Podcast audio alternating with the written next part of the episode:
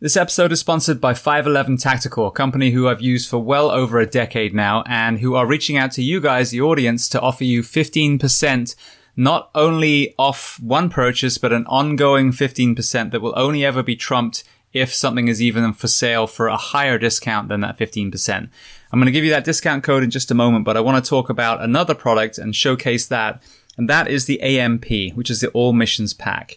So what they've done with this, they've taken an extremely comfortable backpack, you know, hiking quality with some incredible webbing and straps to really even out that load. But they've added what they call the gear set. I think this is extremely pertinent for us because we are jack of all trades, master of none. And we're not just a firefighter a police officer. You're a father, you're an athlete, you're a hiker, you're a gun owner, whatever it is that you use. And so each of these sets can be added to the pack or taken off. So for me personally, I have the Shove It kit, which allows me to put in brush gear and actually slide my helmet in there if I deploy on a brush fire. Uh, there is a med pouch, which I think doubles very well for a wash bag. Again, I snap it on if I go to the station and then I can remove it for the next two days when I don't need it. So it allows you to have one backpack that's extremely versatile. There's also an element where if you do have weapons, you're going to the range, you can have a short barrel rifle in there. There's a concealed carry pocket. So extremely versatile all around one specific backpack. So the discount code for this and anything else on their site is SHIELD15, S-H-I-E-L-D 1 5. And as I said, that will get you a discount over and over again if you go to www.511tactical.com. This episode is brought to you by Thorne, the industry leader in nutritional solutions.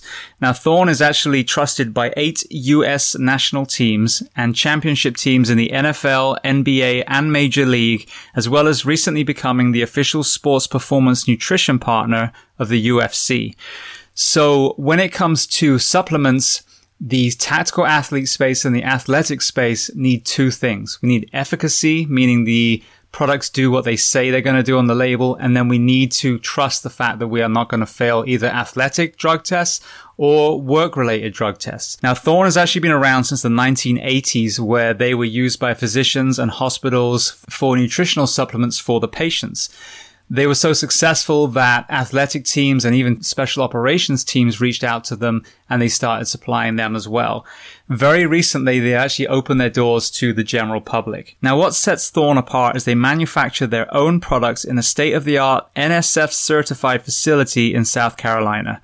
They use only the purest possible ingredients formulated with no stearates or arbitrary fillers in the cleanest manufacturing process. Most of you listening come from profession where it can take its toll physically and mentally, and many of us are not able to bolster our nutrition purely with the food that we eat. And that's where supplementation comes in. So if you're ready to maximize your health and performance, visit thorne.com, T-H-O-R-N-E.com.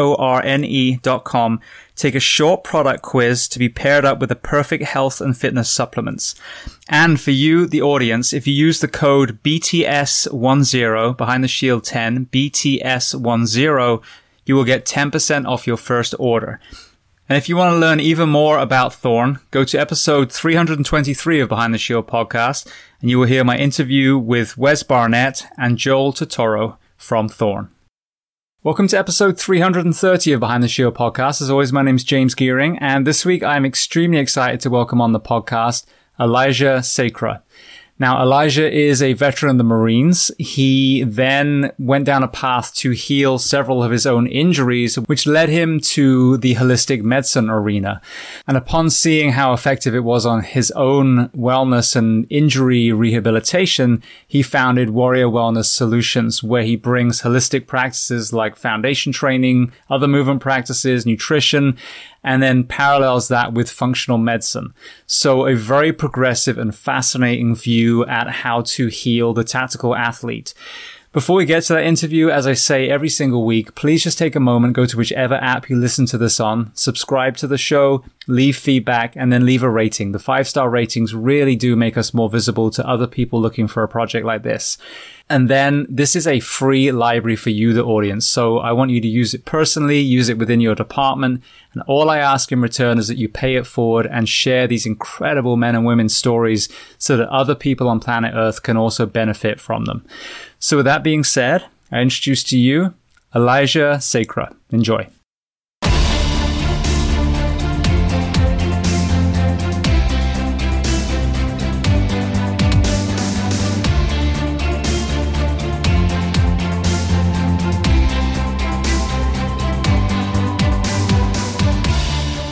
All right, Elijah, I want to say firstly, thank you so much. I know that we have known each other from afar for, I think it's five, six years now.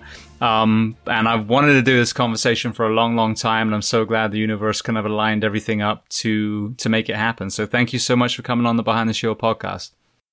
I appreciate it. Um, yeah, it's a long time coming, and uh, I always appreciate the opportunity to share some things that have worked for people and myself, and just help others uh, lift themselves up and get on the road to Wellville. Absolutely, and I've seen that's what you're doing, especially in the the military population. I can't wait to explore that. Now, you and I met at the foundation training certification in Santa Barbara. It was Florida, South Florida. Oh, is that where we met? It was Melbourne, Florida, but maybe Santa Barbara too, because I've been to like three or four certifications. Yeah, I think that we were both in Florida initially. That's why we did that picture again in, uh, sorry, in California initially. That's why we did that picture in Florida. So I think we did two together technically. For sure. So, all right. Well, then I would like to start at the very beginning. I'm obviously going to get to foundation training. It's a very, very important chapter for both of us. Um, but let's start the absolute baseline. So where right now are we finding you on planet Earth?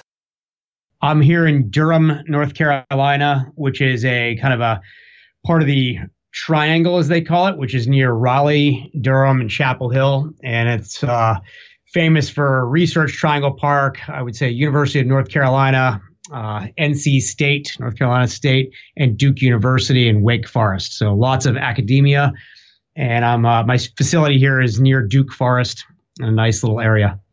Very cool. Yeah, I've had a few guests from your area already, so I'm familiar with it. All right. So then, where were you actually born? I was born in Newark, Delaware, in the Northeast, which is uh, just south of Philadelphia. And uh, it's a, Delaware is the small, I believe it's the smallest state in the Union, next to Rhode Island being the smallest. And uh, it's a small town, or medium sized town called Wilmington. Uh, the beauty of Delaware is it's got a lot of great beaches and a lot of national wildlife refuges refu- uh, refuges and um, a lot of uh, it's got low uh, no state tax. So a lot of businesses start their uh, or have locations in wilmington there. Very interesting. All right. So then as far as family dynamic what did your parents do and how many siblings? Um, i'm the oldest of seven children. Really? And yeah it's five boys and two girl two five boys two girls. So i'm the kingpin of that little uh, mob if you will. And my parents um, both of them grew up in the Wilmington, Delaware area or Newark, Delaware area, which is again right south of Philadelphia.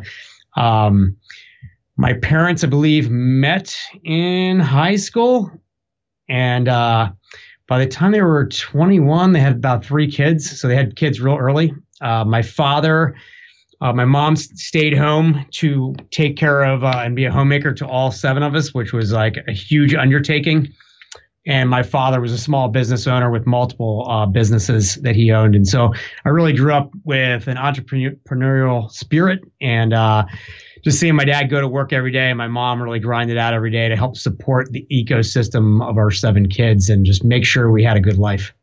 Brilliant. Yeah i'm one of five but uh, yeah the seven that, that that's a small village.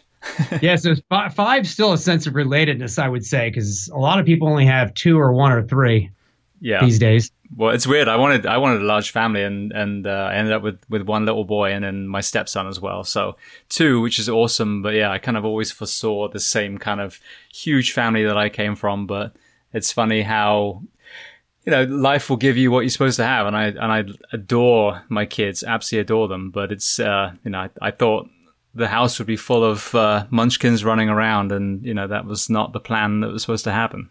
Wonderful. I have uh, two my stepkids uh, who are 18. They graduate tomorrow, and we're doing a drive-by graduation on their uh, charter school campus because of the whole COVID 19 thing. Um, so they're going to be, I guess, handed a diploma from their from inside of the window, maybe by an administrator, and then we're all meeting in a parking lot, and they're collectively flipping their tassels. So super uh, non-traditional. Yes. Well, let me ask you about that. So you and I definitely align as far as our philosophies on overall health, resilience, prevention. What has been your take on, you know, just what you've seen, pros and cons of the last couple months?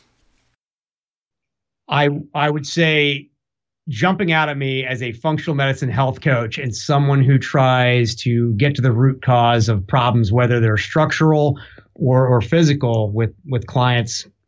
I would say I wish people were as obsessed about taking care of their own ecosystem or boosting their immunity or uh, instead of a reactionary approach of what medicine can I take, I would I would hope wish they would be focusing on their food and uh, getting sunlight and uh, other modalities that would support their immune system. And uh, I guess you, you know you're hearing about this or that being mandated, whether it's vaccines or things of that nature. Um, and it's my thoughts that if they're going to mandate something, why wouldn't they mandate healthy eating and exercise? Um, and I'm, I'm not a one, um, more of a libertarian mindset, so I'm not a one for mandating anything. But I just think um, more focus should be put on prevention overall, and this transcends the COVID nineteen mindset or episode that we're in right now. But just think about just the whole hospital system and the healthcare system. You could argue that's a it is a sick care reactionary system, and so I guess prevention and boosting your immune, immune system on the front end. Yeah, no, I, I agree with you 100%. And it's interesting seeing how many respected members of the military, special special operations community that are coming out and saying that, like about the middle ground, you know, that yes, we need to be considerate and, you know, isolate sensibly, but where do you draw the line as far as, you know, sadly, I, I just saw a story yesterday of, you know, police coming in and physically shutting down a gym, you know, it's, it's like, where's that happy medium where, you're allowing fast food to stay open and you're closing down spaces that organically had a six foot radius around each member anyway, if you look at a CrossFit space. So yeah, I think, I think there's going to be some very interesting retroactive discussions about where rights were maybe trampled on. I mean, I would argue that if the ABC state run liquor store here in North Carolina is open and considered essential, and you could make the argument that alcohol, even though a social could be a social lubricant, but it's um, not exactly uplifting of one's immune system. So I would argue that the CrossFit gym with six foot space that's organically already there or marked off is a better supporter of the immune system than the uh, liquor store. Yeah. And I think, again, I, I, agree that you don't shut down the liquor stores if, let's be honest, we have probably more people than we realize who are relying on alcohol that may genuinely experience withdrawals, especially in this period then I, I actually in some ways agree with keeping them open, but then you have to obviously then agree to keep the gyms open too. You know, these are outlets that, that people have chosen. Some may be negative, some may be positive, but you to, to keep a liquor store open and then shut down gyms, I think is, is a travesty. True indeed. Right. Well, then what about positives? So let's, let's pull the, the, the good side of what you've seen from some of this isolation. I think the positives are um, people are being forced to look at what matters um, in terms of what do I actually need to function. Um, I've had to do that myself. Um, you know, what am I spending money on?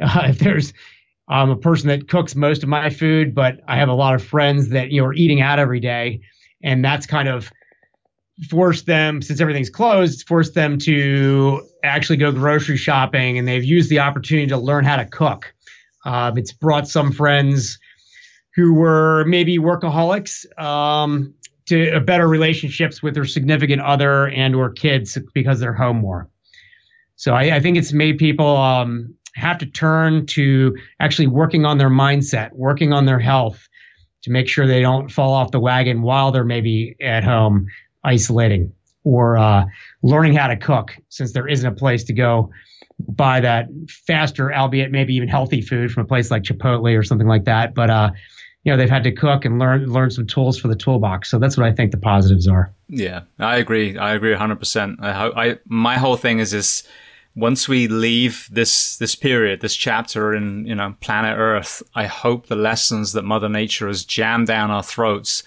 will teach us something and that we don't revert back to how we were before this all started. I concur wholeheartedly.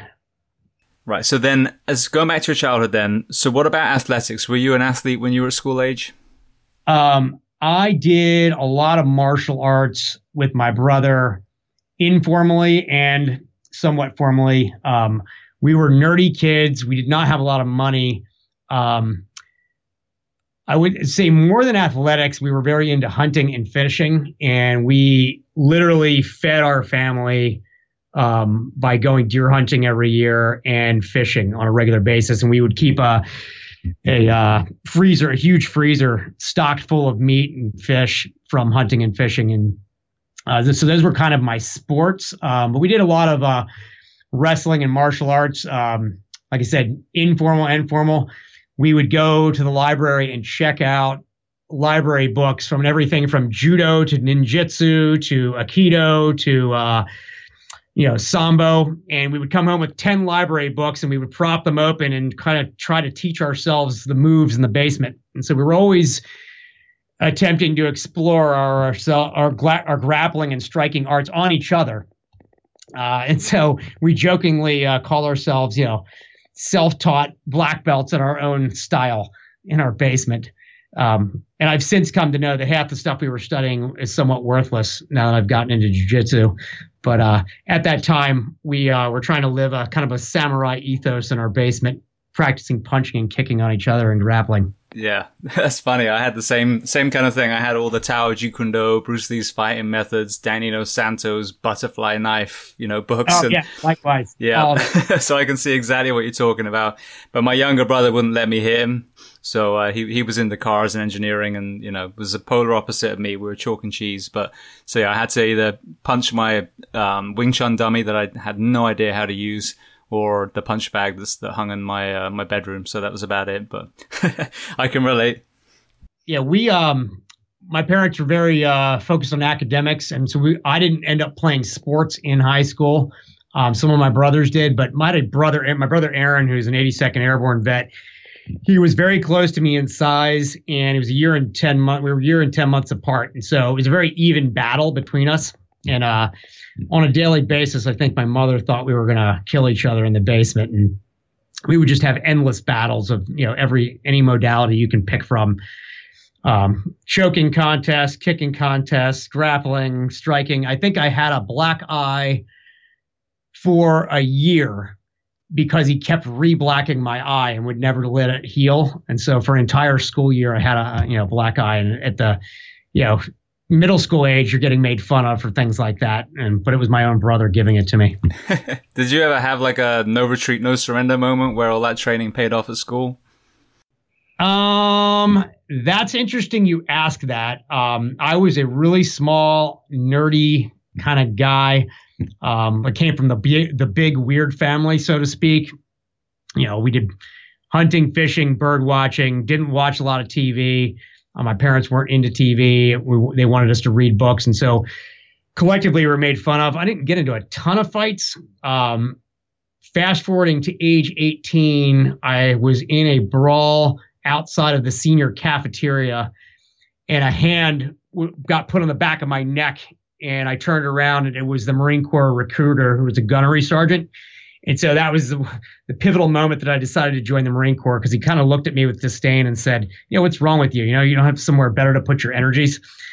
And uh, so that that uh, the altercation resulted in me, me, meeting a Marine Corps recruiter, which I ended up joining the Marine Corps at 18.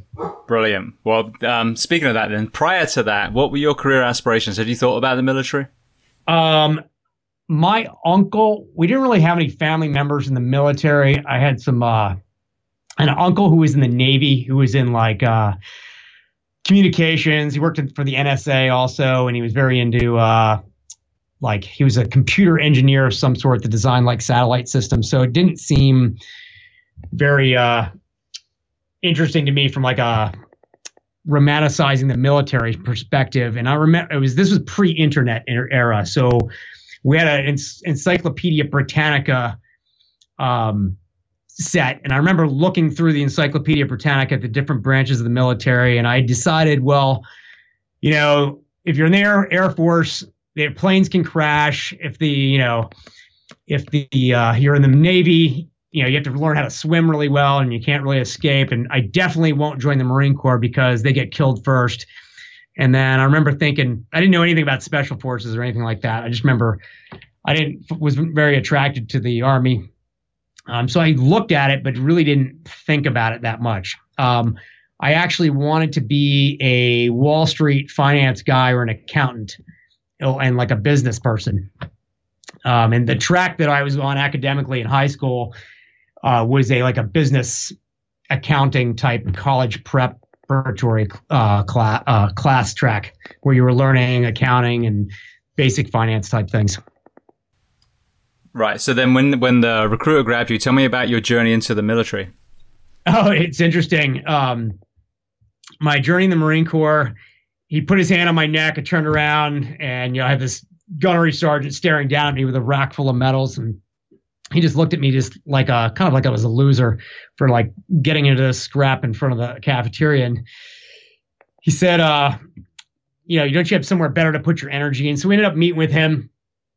Um, and I was very into I guess guns. I was always into guns and hunting and very into marksmanship. And he kind of sold me on the Marine Corps. My dad brought him home and and, and inter- interviewed him with the whole family. And uh, we had heard like nightmares of uh, different uh, recruiting scenarios where you know recruiters lied to recruits and they ended up getting shoved somewhere where they didn't want to be in terms of their job or what have you.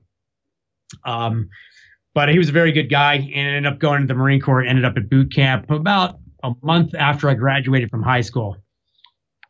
Brilliant. That's funny you say that because uh, Pat McNamara, who's a you know mutual, I would say I don't know him well enough to call him a friend yet, but um, yeah, he was on the show, an amazing guy.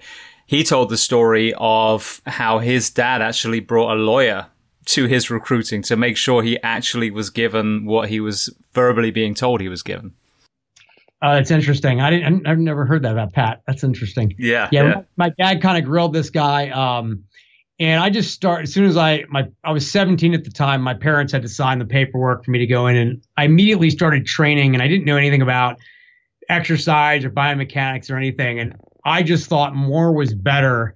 So I ended up um, running 12 miles on blacktop in really crappy shoes the first training session that I kind of gave myself. And this is before the recruiters were actually taking recruits under their wing and trying to cultivate physical fitness. And so I gave myself severe shin splints and back pain, you know, and I had that as I was going to boot camp. Yeah, so so not really setting yourself up success when it came to uh, getting through it then.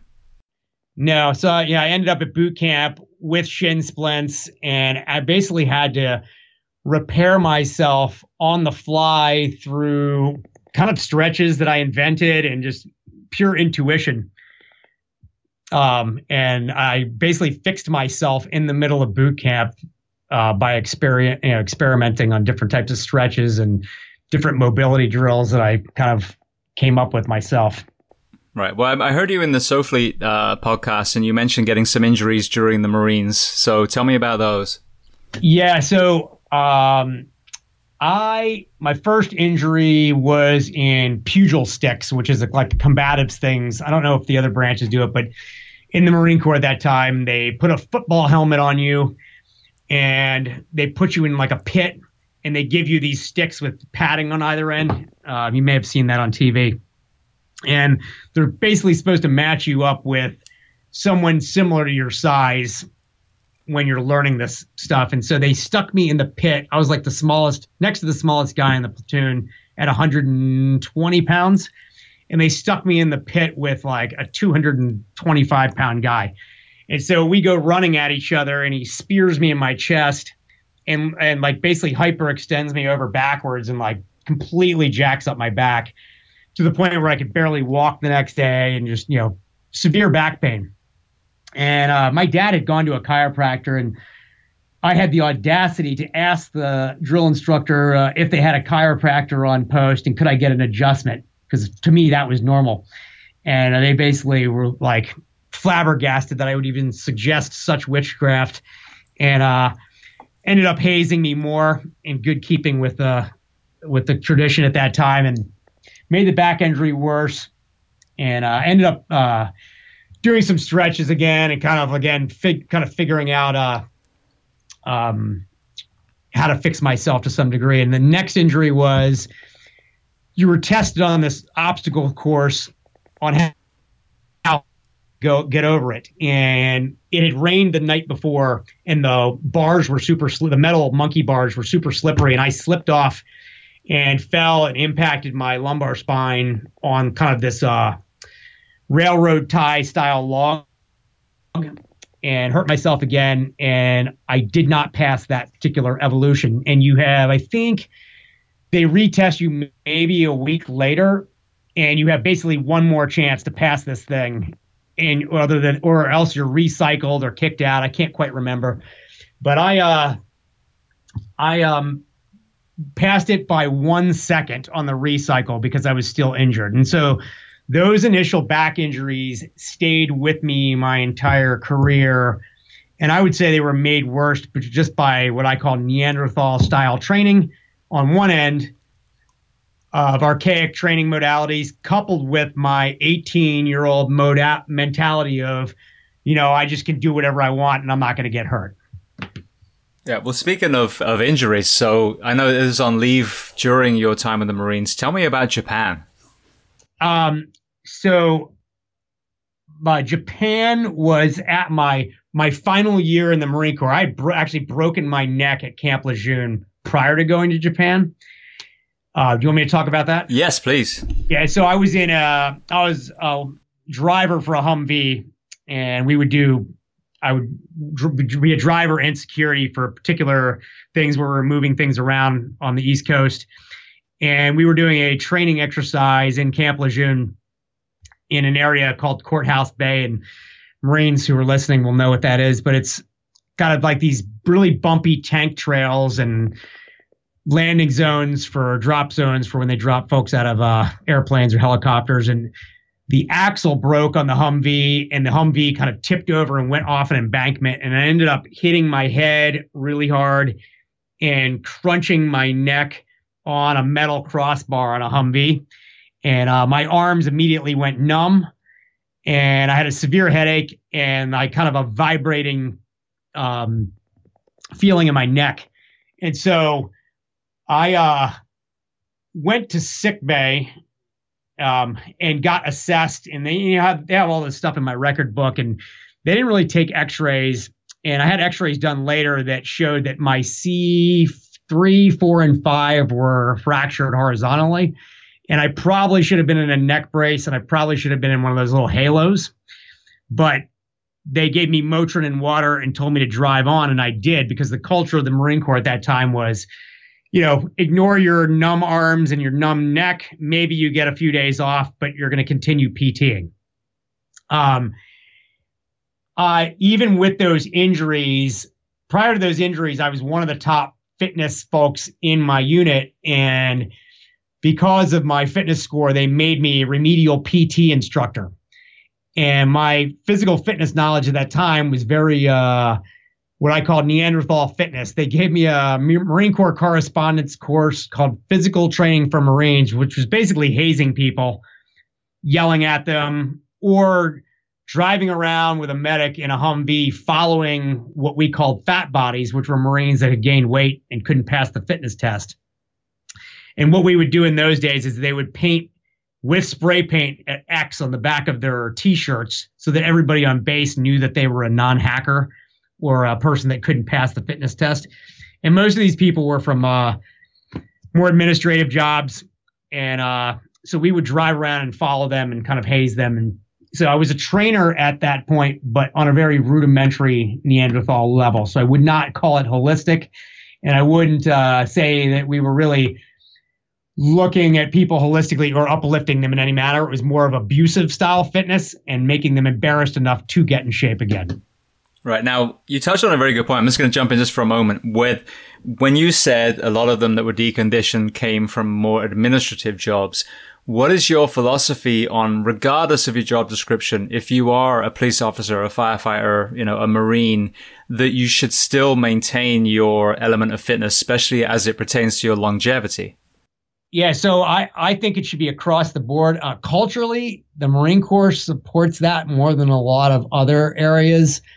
Um, infantry units, um, there's you know, some infantry units have have experiments going on right now where they have exercise physiologists installed with the units.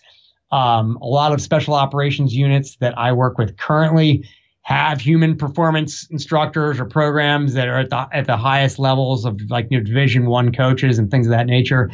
Um, but your average police department, you know, sheriff's department, uh, fire local fire department, and a lot of more administrative uh, jobs aren't maybe considered. You know, they're barely having enough money to qualify on shooting once a year, let alone have a trainer come in and teach them how to move better.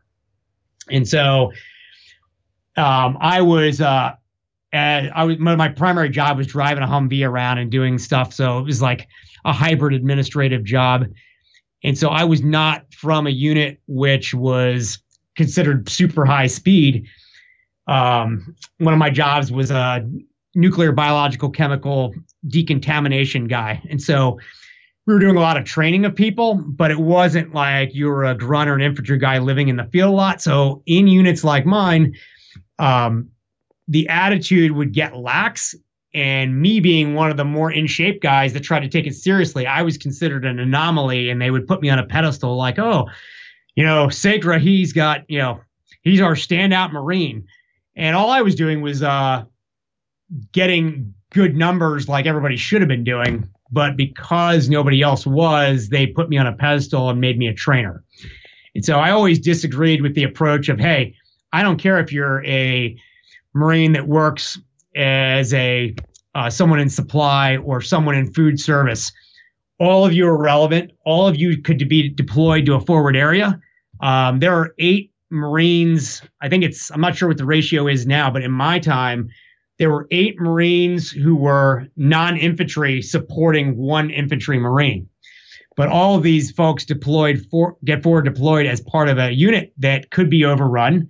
They could be uh, called to have a secondary secondary job as be, pulling security or being part of a convoy or helping defend a perimeter. So I don't think your attitude should become lax. I think you should um, maintain the mindset you know, I can speak from a Marine Corps perspective. You should, you know, you should have a warfighter mindset regardless of what job you're in. And the same goes for police or fire. Um, and rising tide lifts all boats. If the mindset of your unit, even if it's a small town sheriff's department, is one of sitting around and only the SWAT team has to be in shape, you're doing the collective energy of your unit department a disservice. So I think everybody should be in shape. I couldn't agree more. But thank you for you know telling your perspective on that. So you were walking us through the the journey to Japan. Yeah.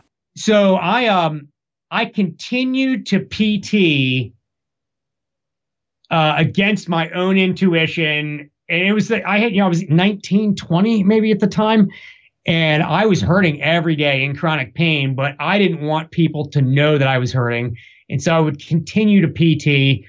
Um, continue to do very rigorous things, punching heavy bags while damaging myself.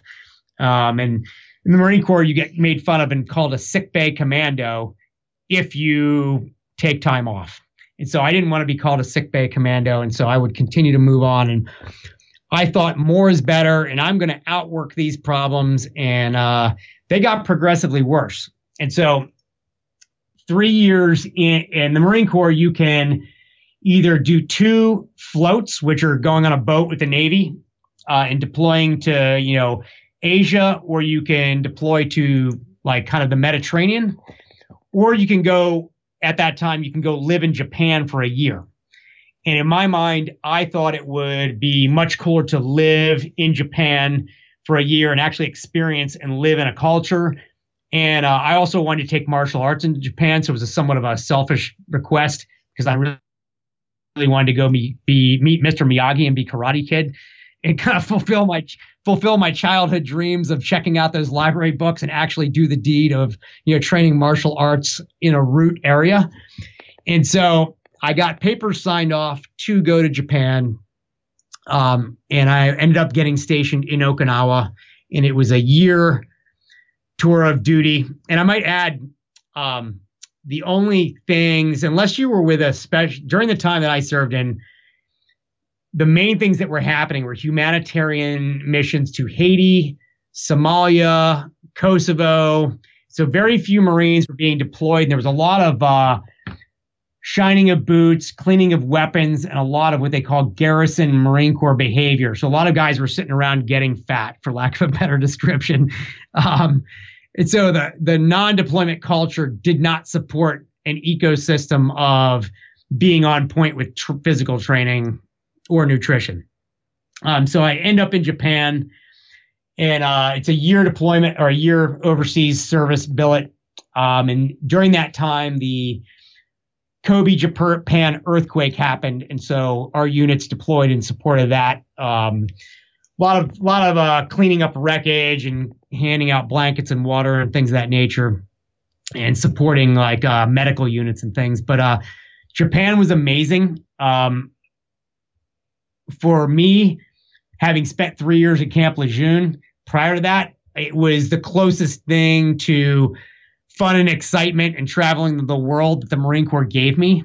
Um, I was still injured at the time, but I enrolled in a Orthodox Okinawan karate school uh, with a famous Japanese grandmaster who was Grandmaster Fusei Kise. And uh, long after I left, the Emperor of Japan awarded him some type of citation where they declared him the original lineage of Okinawan karate. So I was super blessed to train with kind of the guy um, in Okinawan karate, you know, which is, you know, the root of he was the quintessential guy who was about five foot four with a long white beard and looked like he was out of uh, Kill Bill movie.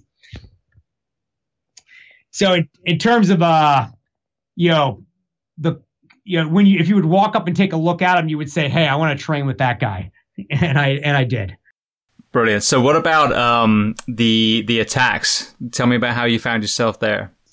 I ha- I saved up some leave time while I was in Japan and requested to go to main. Uh, so Okinawa is like the Bahamas of Japan. So ma- folks from mainland Japan come there and vacation. So it's I think it's the same latitude of like the Bahamas or Florida, and there's a lot of scuba diving and some surfing. But I wanted to go to J- Japan proper, which is like Tokyo, and you know see some of the sites and temples and things like that. And so we requested me and a couple of the Marines requested leave to go to Japan, and we got permission to do so for a few days. And uh, while we we took what's called a space A flight, and so you can basically fly. I think it's for free or twenty five bucks. You can fly in a uh, cargo flight to Japan where you're kind of strapped to a wall eating a bag lunch, and there might be tanks or gear in the back. And yeah, we end up in Japan, and unbeknownst to us, I, I can't remember. I think it was in 2000, 1995, maybe. But unbeknownst to us, as we there had been a sarin gas attack from a cult leader in Japan, in Tokyo, while we were there. And I don't, you know, it was pre internet. So, like, the news reporting was shoddy and things didn't race around social media and you didn't get updates on your iPhone. So, we were all sick and stomach ache, diarrhea, and vomiting. And then we get back to Japan or get back to Okinawa and we find out that the where we were in the subway system was part was near where the sarin gas attacks were uh, by this cult leader. And uh, I don't remember the exact dates, but you could Google it, and it's some crazed cult leader who released sarin in a particular, I think it was in one area of the subway, but because the way Tokyo is connected, it spread to maybe 10 different stations. And so the ironic part about it is, as I was serving on my unit's nuclear, biological, chemical warfare decontamination team and had been to like NBC school, as it's called. But that was my job. But we never looked into what we had been exposed to at all. And we're like, okay, we're fine now. So, you know, who knows what the long term effects were that on my brain, uh, inflammation, digestive health, or neurotransmitters. But um, we never, you know, we were young and, uh, we didn't really give it a second look, but in retrospect, we should have been probably tested, decontaminated, and monitored, you know, at least for some time afterwards. Yeah, that's so that, that's crazy. So that was 1995. I looked it up. Um, yeah. I was in Japan from 2000, literally like right before midnight of 2001. Um, and uh, when you know when I lived there, you realize just just you know how few people actually were killed when you understand what a Japanese subway looks like. Because people have probably seen the videos. They there really are men with white gloves that will cram you onto these subway cars and I think that the death toll was was 12 in the end, but it could have been, you know, uh, hundreds and hundreds had it been at the right station at the right time. True indeed. Yeah, so that was that, and uh, go, went back to Okinawa after that. Okinawa was amazing. Um, I'm still at this time dealing with chronic pain and doing martial arts while in chronic pain and probably in you know retrospect doing more damage. I mean, I had a great experience learning things, but in retrospect, I was compressing my spine and causing more da- more nerve damage um, because I just didn't know how to uh, self-regulate and monitor my system. Nor did I know how to eat properly to control inf- inflammation. Or, or decompress my spine, or any of the things we've learned in from the foundation training modality. Well, I just want to stay on to uh, Okinawa just for one moment because now, when you're in the functional medicine and you know, like preventative health arena, um, Okinawa is, is, often held up on a pedestal for having you know more people per capita over hundred. Um, you know, very playful, happy kind of philosophy amongst the elderly. Um, did you personally witness wellness amongst the native people in Okinawa, or did you even even think to look when you were that young? Um, 100% witnessed us. Uh, I was a, when I first got there, I was a, I remember, you know, you're 18, uh, let me see, 18, 19, 20 years old. I'm walking down the street, um, and you're looking at women in my case. And, um, so what would happen was the, a woman would turn around and they would have the profile of somebody who maybe was a 20 year old and you would look at their face and you would realize that they were 60 or if you were watching men out fishing or surfing or scuba diving you'd see their profile standing there um, and they'd turn around and they'd look maybe 25 from behind and they'd turn around and you, their face would be look 60 or 70 years old and so what I noticed was people's bodies maintained a very lithe, agile, and very posh, very agile and lithe uh, movement patterns, and very good uh, hinging and squatting patterns, and very good posture overall. And so the only thing you might see is more crow's feet or more aging on the face in terms of uh, someone's ecosystem, or maybe their hair had some white streaks in it. But just from an observational standpoint, walking down the street, you could tell collectively that there was just better posture, better movement patterns. Um, you would routinely see people gardening and squatting for long periods of time, uh, casting out fishing nets with really good throwing and swinging patterns and very good hip hinging as they were dragging in those fishing nets.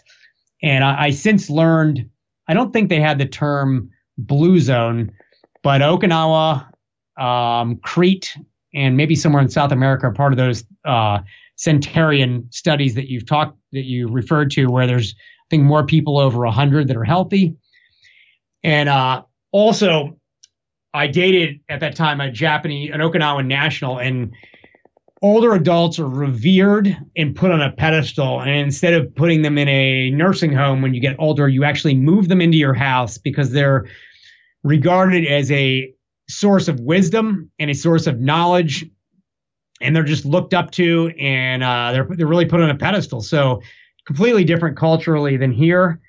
Um, and the, the, I guess the closest example of aging was Grandmaster Fusei Kise. He had a dojo or a, a martial arts school in town that we would attend, but he would also teach classes on base in the base gym and uh, they were maybe let's say lunchtime classes and evening classes a few times a week. And so at some point, he promoted me to the point where I was able to lead some of the white belts and warm ups and some of the beginner modalities. and he used to invite Marines into the class, and he they would he would invite him to try try to throw a punch or take him down, and not a single Marine could get this guy on the ground, and he was just an expert in joint locks. Uh, Okinawan karate includes striking, but it also included joint locks and pressure points and some grappling elements. And so he would destroy 18, 19, 20 year old Marines routinely. And he was definitely close to 80 years old or upper 70s. and nobody could land a punch on him. You know, it was a firsthand thing that I saw. You know, just he would line up 10 Marines and they would all come at him and he would just destroy them. now, what about the diet? Because again, they refer to, you know, the diet in Okinawa. And I, and correct me if I'm wrong, but I, I believe it's a lot of, uh, you know, rice and um, fish is, is it the, the source of their diet? Yeah, uh, huge amount of fish, um, a huge amount of sea vegetables, like seaweed salads were a huge thing. Um, huge amount of rice. Um, I think the functional medicine world calls it the um, Mito diet. I'm not sure. I might be getting the words wrong, but there's a certain dietary theory assigned to that style of eating where it's a lot of sea vegetables and rice and fish. And I can't remember the name of it right right off, but you saw very little um, obesity there. And it was very odd if you did see a uh, Okinawan national that was obese. I've heard that that's changed.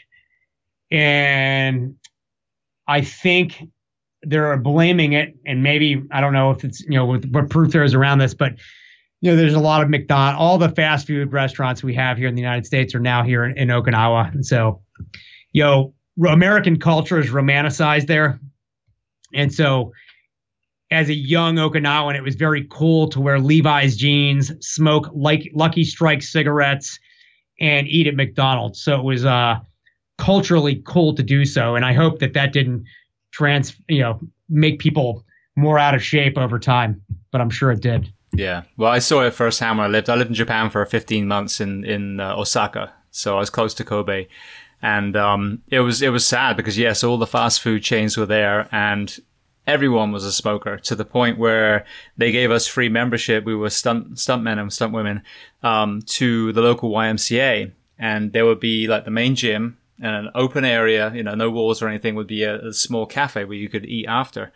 And they would smoke in the cafe. So you're working out and you can smell cigarettes while you're while you're trying to work out um, and, you know, I ultimately became passively addicted for a while. I actually smoked for a few months and finally was able to get off it again. But, um, apparently, and I don't know if this is true, but from what I understand, there wasn't a lot of cigarette smoking prior to World War II. And then, you know, when the, not just blaming America, the Western influence came in, um, cigarettes took off, like you said, when they were romanticizing the movies and everything else that, that, you know, brought those products to them. And they saw a huge decline in health after that. No, that's a, I've heard the same thing, and you were there after me, so I'm, it's uh, interesting that you got a same similar snapshot of that. Yeah.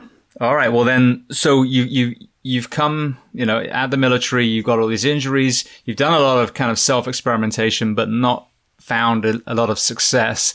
So tell me about your road to your own recovery, and then how that factored into realizing you could help other people as well. Um, let me do, yeah, I'll do, let me do that. Let me backtrack just this moment. And like when I got out of the Marine Corps, they do a final physical and, uh, they ask if you have any problems. And in good Marine Corps fashion, I said, no, everything's fine. And so it was clearly not fine, but I did not want to get stuck on medical hold. And I ended up having uh, surgery at the VA maybe two weeks after I got out of the Marine Corps um, for torn abdomen muscles and a hernia and a bunch of other uh, nerve damage from uh, just violent kicking of the heavy bag and and so I was immediately I had all these grandiose plans of what I was going to do after the Marine Corps. I ended up getting injured worse after the Marine Corps and get having that surgery, and it really threw me for a loop for like a year. And so I worked as a tax.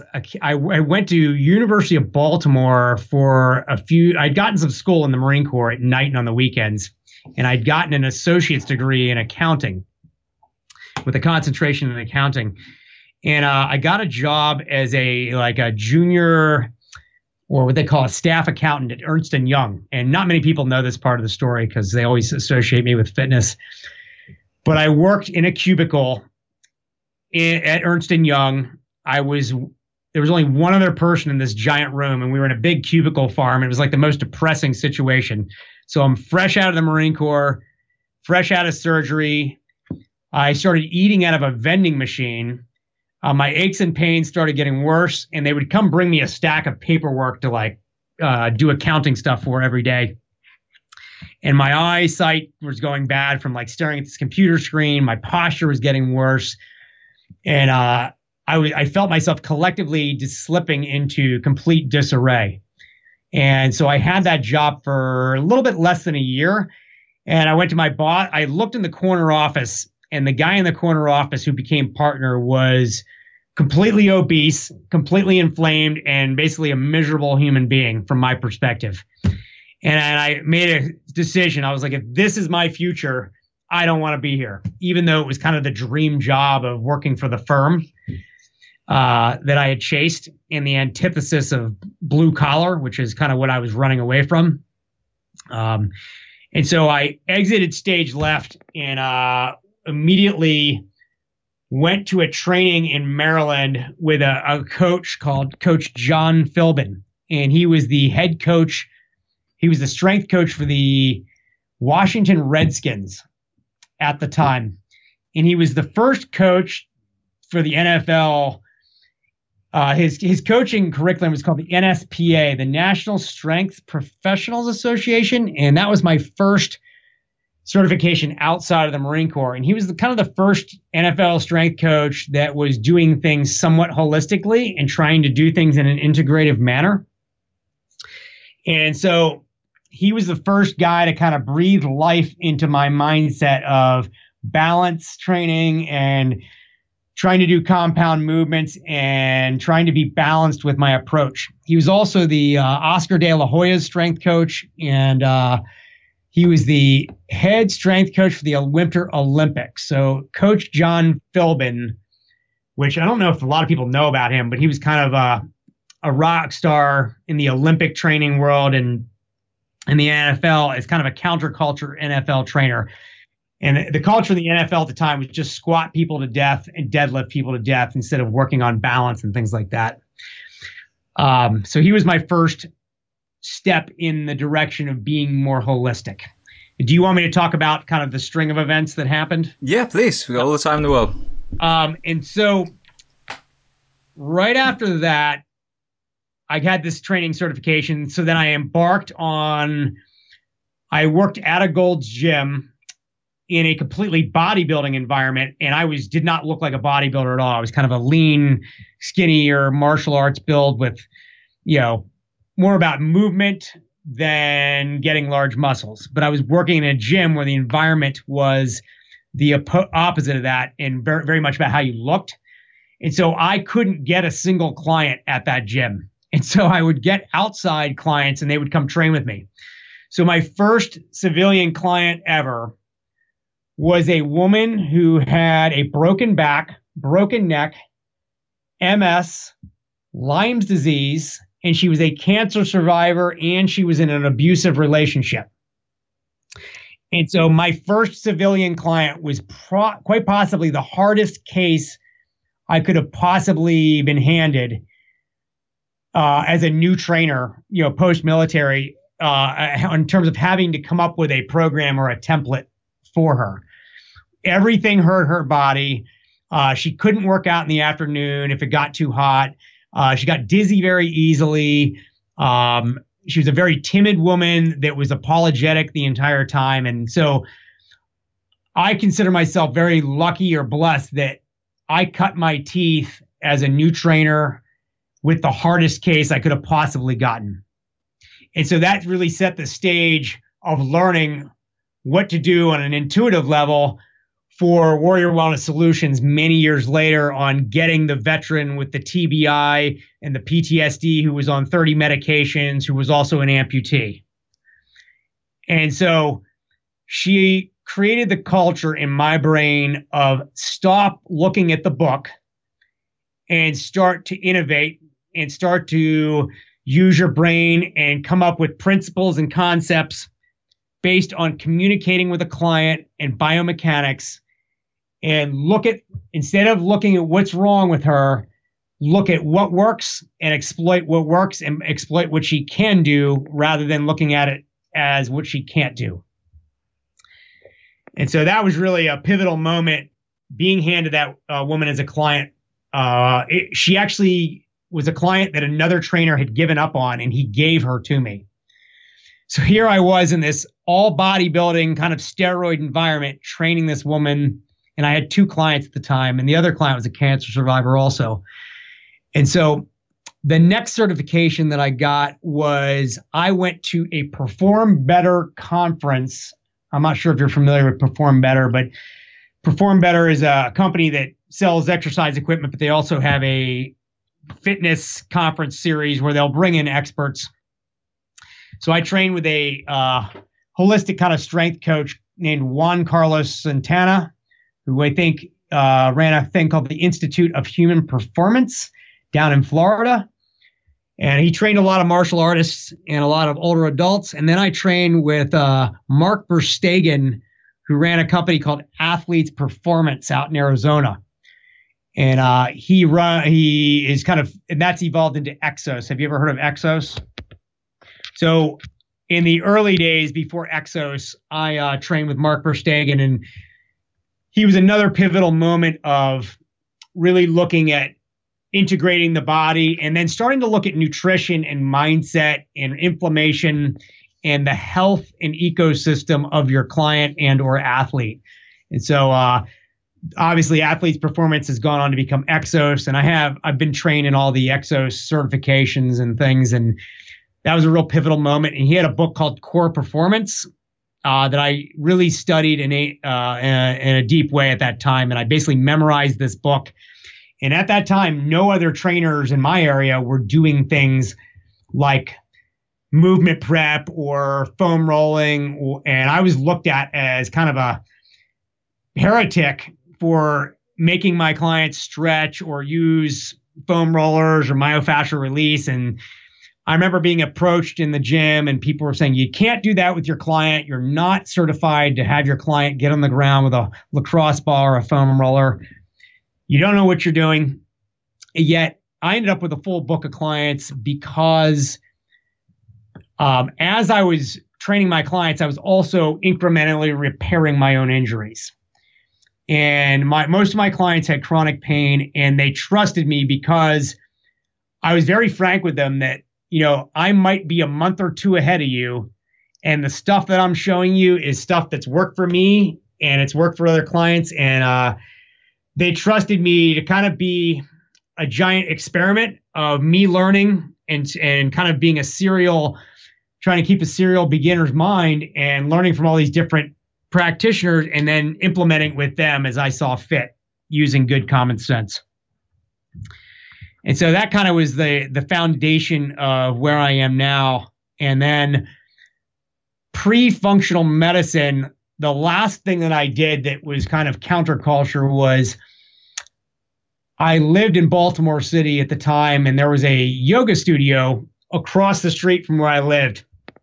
And I remember seeing people coming in and out of it. And I had a VHS tape of uh, a guy named Rodney Yee doing yoga. And he was like the only male yoga teacher at the time. And he was kind of in Speedos and uh, long hair with a ponytail with like kind of a Hawaii background in the video, and it was just, and he was with kind of some uh, really good looking swimsuit model chick.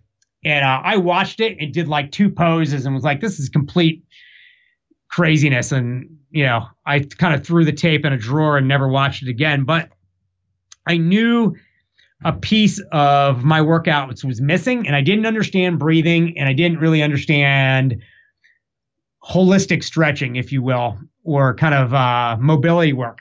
And so I signed up for this yoga teacher training. And I remember part of the interview was you had to have had some yoga experience. And I told her that I had yoga experience.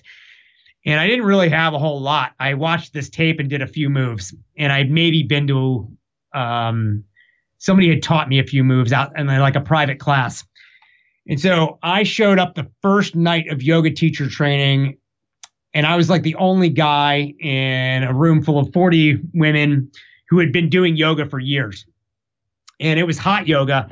And I totally got my butt kicked and was like, I had a hooded sweatshirt and cargo pants. And I remember weighing like soaking wet, weighing 50, my clothes were weighed like 50 pounds, it felt like, and just getting my butt kicked. And I'd never employed breath work and I had never employed multi-dimensional stretching, if you will, if you want to call yoga that, in any capacity on this level. And it really kicked my butt. And so, as far as I know, I was the first Marine to become a yoga teacher. There might be somebody else out there, but I don't know who they are. But I remember keeping it a secret because at that time, if you were a male and a Marine or anybody in my sphere, you would have been completely made fun of. And so I kind of kept it close to the vest for a while that I was doing these holistic things. And so that's kind of my movement journey prior to discovering foundation training, which was another pivotal jump. And then prior to discovering uh, functional medicine and integrative health. So that's kind of a one stopping point there, right there. Yeah, no, absolutely. Well, the first stopping point is Rodney Yee because I've actually just got back into supplementing my foundation training with yoga.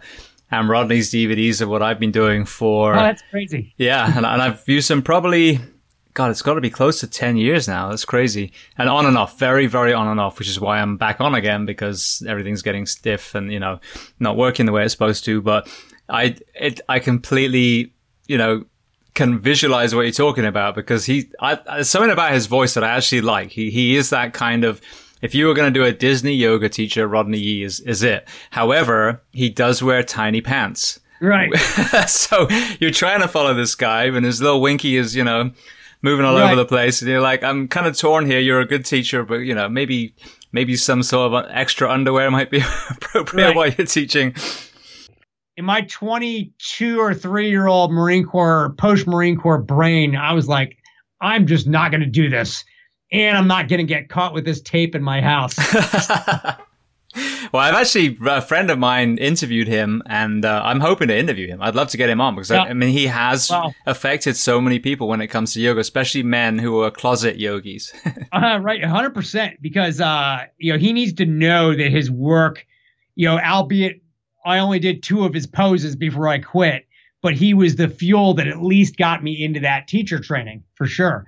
Like, hey, another male is okay with doing this, and he was, you know, an outlier at that time where everybody was just, you know, excuse the expression, hippie tree hugger, grass skirt wearing folks from maybe Southern California, at least in my perspective, um, were the only people that did yoga. Yeah.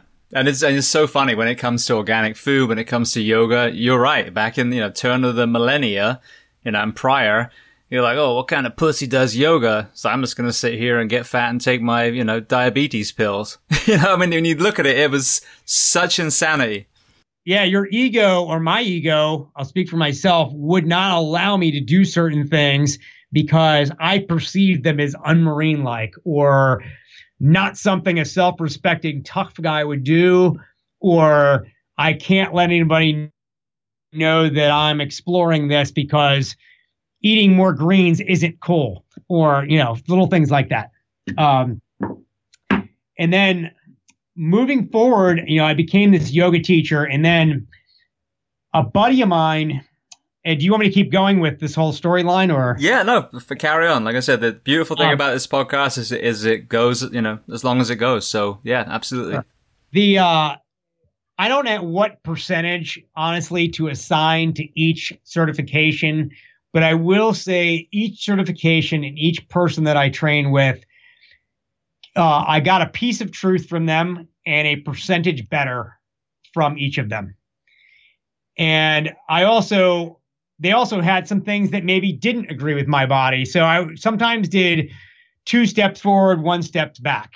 And with the yoga, I would stretch too hard and be too, too dramatic in my yoga poses and would end up injuring myself and then I would dial the yoga back and think that hey, yoga sucks and I shouldn't do yoga anymore. But the reality was that I was pushing the envelope and trying to do ego-based yoga versus listening to my body.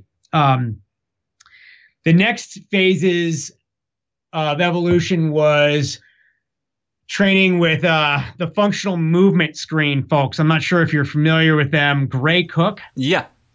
He's actually was a sponsor and supporter of our nonprofit work, and uh, he helped get some of our team into his certifications. And it was there that I met uh, Dr. Mark Cheng. I don't know if he's been on your podcast, but he's a really good candidate.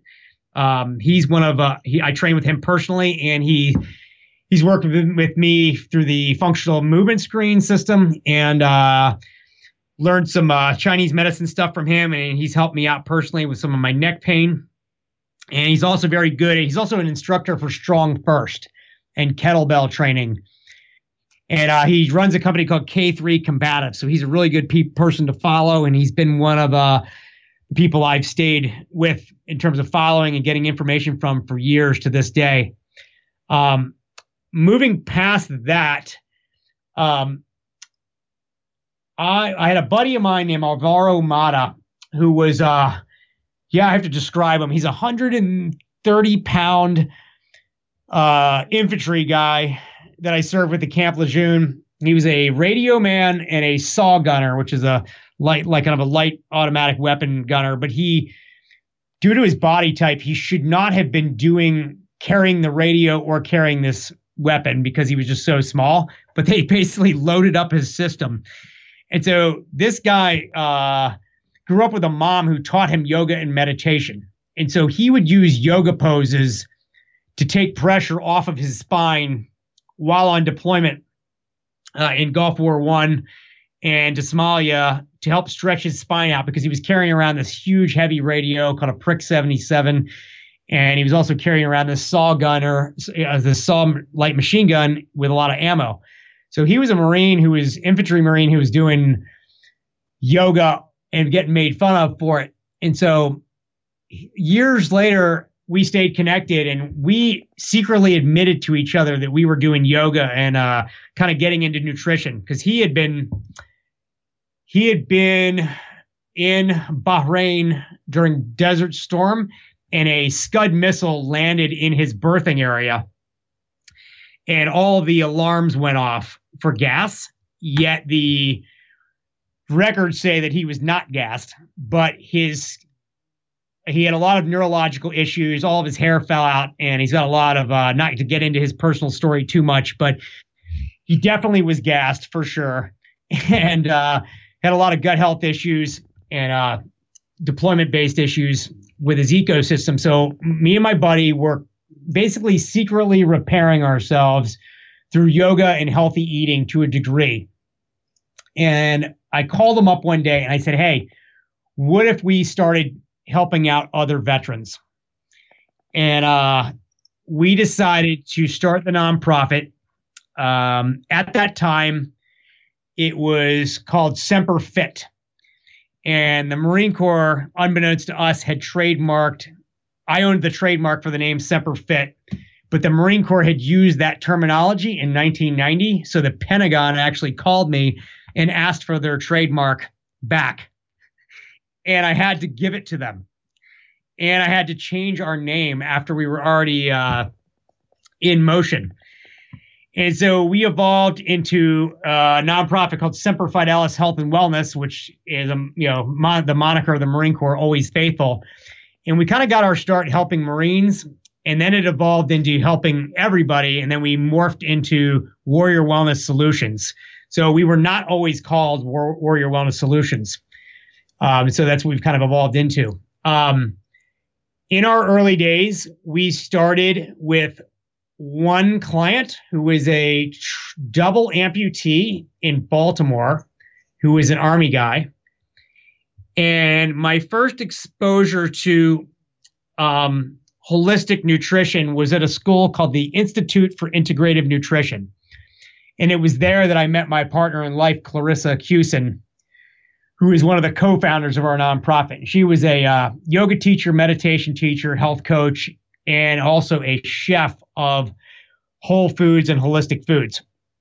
And so we met at nutrition school in New York City, and her, Alvaro, and I were kind of the founding members of Warrior Wellness Solutions. And we started with this amputee, and we basically started working with him one on one. And he had gained uh, to keep things sterile and private. I'm not going to give out any names, but he had gained weight to the point where he could not fit inside of his prosthetics anymore. So by working, we went to his home, taught him how to train himself with bands and body weight, yoga and stretching and deep breathing exercises for his mindset and mental state. And he ended up losing 40 pounds in being able to get back in his prosthetics and being able to get back on his uh, uh, recumbent bike. And he g- did the Army 10 miler and the Marine Corps marathon as a result of training with us and getting back into the fight for where he was with his new body, um, which was a really cool experience. that was kind of our first nonprofit success story. That's incredible. Absolutely incredible. I want to go back to something you said though, because it's, it's hilarious. So when you and your your partner, he's the one that you've been gassed by the the Scud missile, yeah, that you secretly confided in each other. I could just envision this this secret that that you were going to talk to him, and you know, you told him, hey, you know, I, am I'm, I'm actually gay, and him going, oh, thank goodness, I thought you were going to say you did yoga. Yeah, yeah, yeah. So it's uh, it was literally. I, I'm trying to remember verbatim. He's like, I was like, hey, Alvaro I, I got something to tell you. And he's like, what? And I was like, I'm in yoga teacher training. I even lowered my voice on the phone, like it was a secret. And uh, he's like, oh, well, that's interesting because I've been doing yoga for like six months and I'm getting a lot out of it. And I'm like, no way. And I'm like, do we? And then I said, do we tell anybody this? And he's like, oh, hell no. There's no way we tell anybody this. Um, this feels so good like, to get it off my chest. I yeah, feel yeah, amazing. so he's like, they're not going to be able to handle this, and they're going to not. And we just kind of started the nonprofit on paper. So we had this nonprofit that we really didn't have a client yet. We just had an idea, and we had our Facebook page, and we were putting out like basic information on how to eat right and move better. And we're like, we're not going to post anything about yoga because if we do, no self respecting grunt from the Marine Corps, which is what we were focused on helping at the time, will follow our page and they'll just won't take us seriously. And so, like, for six months, we agreed to not talk about it. And it was like our secret. And then finally, he found an article on the internet about Bodhidharma, which was a warrior monk who came from India and went to the Shaolin monks and meditated. He was like a fighting monk. And he actually sat the le- as legend has it, he like meditated on a rock or something for nine years straight, which who knows if that's true or not. But he was a fighting monk, and it was this story about how I guess yoga and mindfulness is actually a warrior part of the warrior path. And so our first post on our social media was this article about Bodhidharma and how doing yoga is actually uh, something you should do as a warrior. And in order to maintain your edge and your flexibility and your mindset. And so until we kind of codified it or packaged it in a way that we could frame it up in a warrior ethos, we refused to post anything about it or share it publicly. That's funny. So they went for uh, Marine for yoga protests and you know and parades yeah. and things. yeah, it's just so. I mean, it's just I'm I'm laughing at it because it's so ridiculous when you talk about it now. The same way as it's so ridiculous to think that you're being a pussy for saying that the horrific things that we see as military members and first responders bother us. Of course it bothers you. You're not supposed to see that tragedy. You're not supposed to go for years and years and years not sleeping every third day. You know, these are very unnatural human things that we do. But this, and I always kind of refer to you know, the, the Hollywood myths, the bullshit that we were raised on, the John Rambos of the world, um, really caused way more problems than people realize, you know, and, and now we're, we're slowly pulling down this facade, this ridiculous, prejudice against the very things that are making us healthier humans. Yoga, you know, organic food, um, you know, talking to each other, communication, tribes, you know. So I, I just want to kind of underline that because it is ridiculous that that you had to be in the closet about doing a movement practice that made you a better Marine. Oh, 100%. And I have this uh, in the Marine Corps, we're issued this green logbook that kind of every Marine has one of these things. And you like kind of journal in it, or you might write, write your workouts in, or, or some type of knowledge that one of your uh, higher ups might uh, give to you. So I have this logbook, and it's here on my bookshelf now. And I reread. I found it in like a duffel bag in my mom's attic, and I have quotes in it like "pain is weakness leaving the body," or "I'll sleep when I'm dead," or you know, a whole string of what I felt were you know ethos pieces that I lived by, which really don't serve me at all at this point. but it's uh funny, but you know, these were things that I wrote in my logbook that I was going to adhere to, and you know, I was uh, never going to do anything that was considered soft or stretchy, and only do hard things. Yeah, well, well. So taking a parallel, as a firefighter paramedic, um, you know, for the last, I spent 14 years actually doing it, and then that was like 15 plus years ago now, um, total. We, as first responders, get to see again, the facade that is disease management medicine. I'm not going to say modern medicine. There's some incredible, you know, surgeries and, and, um, um, you know, emergency medicine that's absolutely incredible. However, we also see that those sack full of meds that people are given for their diabetes and cholesterol and, and, you know, um, their arrhythmias and, you know, all these other things that are a side effect from obesity are complete fiction. They're fable that those are going to make you healthier. They're not. It's a band-aid for a problem, as you, as we mentioned earlier. So tell me about your entry into functional medicine and actually understanding how if you address the body as a whole and understand prevention, that you nearly never will find yourself needing to lower your blood pressure or any of the other markers that we worry about. Sure. I think um, I had been to the Institute of Integrative Nutrition, which kind of taught me how to be a health coach. Um, and they taught a lot of different dietary theories, and they weren't calling it functional medicine at the time, but it was more like use, they were using the word integrative or holistic. And so I think my first exposure to functional medicine, as I recall it, was like a YouTube video with Dr. Mark Hyman from the Cleveland Clinic uh, where he was talking about his experience of being a medical doctor, and I think he was in China, and he was in a town where he was like um, experiencing air pollution, and things just started to go wrong in his own body, and he his different systems started shutting down, and he was on all these pills, or they were trying to give him all these pills. I can't remember which, but he rem- I remember him saying, "This can't be right." You know, depression isn't a depression pill deficiency. What in my life am I doing that's making me depressed? Or my high blood pressure isn't a deficiency in high blood pressure medicine. What might might, might be I eating? You know, what might I be eating or doing in my life that's creating that high blood pressure? And he in this, and I think there was a TED talk or or some other talk. I can't remember which, but he kind of went down the line of each lifestyle thing from sleep to the air that you breathe, to the food that you eat, to your movement practices, to your environmental toxins. And he laid out the case that most of the chronic preventable diseases that people have, that most of the money is spent on in hospitals, and most of the drug money from the pharmaceutical companies are spent on, can be fixed by changing your environment, addressing your sleep, addressing your nutrition and movement practices, and really empowering your own ecosystem to not have to need these things. And so instead of a band aid reactionary approach, you're trying to get to the root cause and repair yourself and teach yourself how to fish or learn how to fish so that you don't even end up with these downstream problems. Um, and it, he really put the lens on let's get to the root of this versus treating symptoms.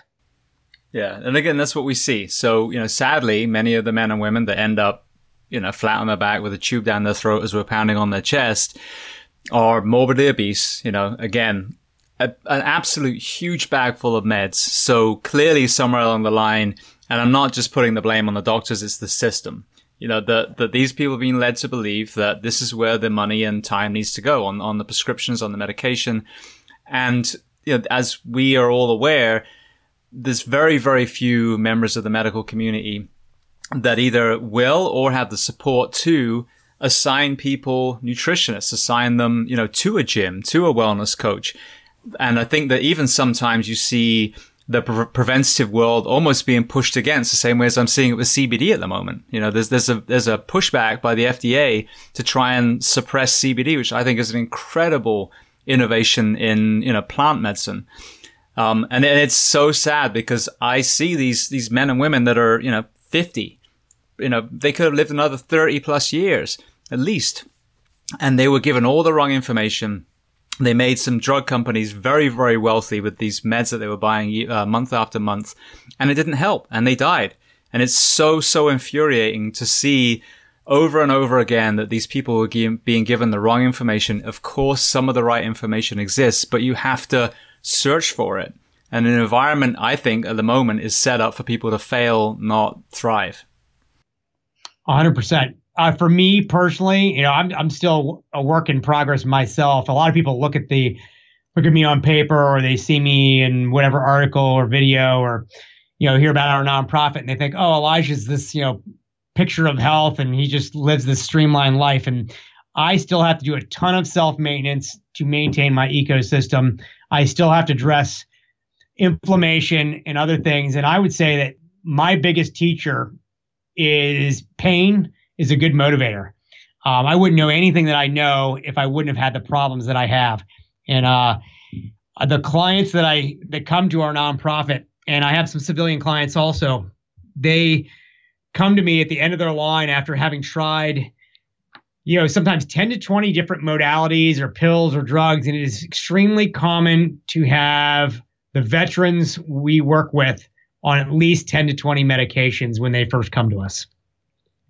And, uh, you know, I'm on a, I sit on a board at the VA called the Health Services Research Board. Um, and it is trying, it's a board filled with veterans that is trying to shift the VA culture to a whole health culture. Instead of researching and employing modalities that are not addressing the root cause of things and doing endless studies that are just trying to see if drugs work, trying to redirect things to employ services where you could actually go into the VA and get a cooking class. You could go into the VA and take a movement class instead of going into the VA, and picking up a prescription. Yeah, and I think that's exactly what we need, and I've seen that myself. And you talk about the the self experimentation because of your own injuries. Well, that's what took us both to that foundation training class, and I get to in a moment.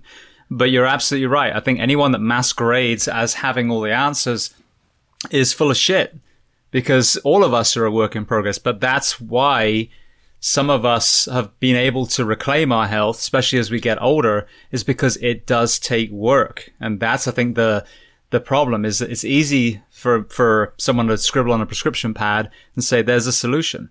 The reality is it's going to suck. Like right now, I'm, I'm addressing some imbalances in my body and it's absolutely two steps forward, one step back. My knees will feel great. And then both have had meniscus surgeries a few years ago.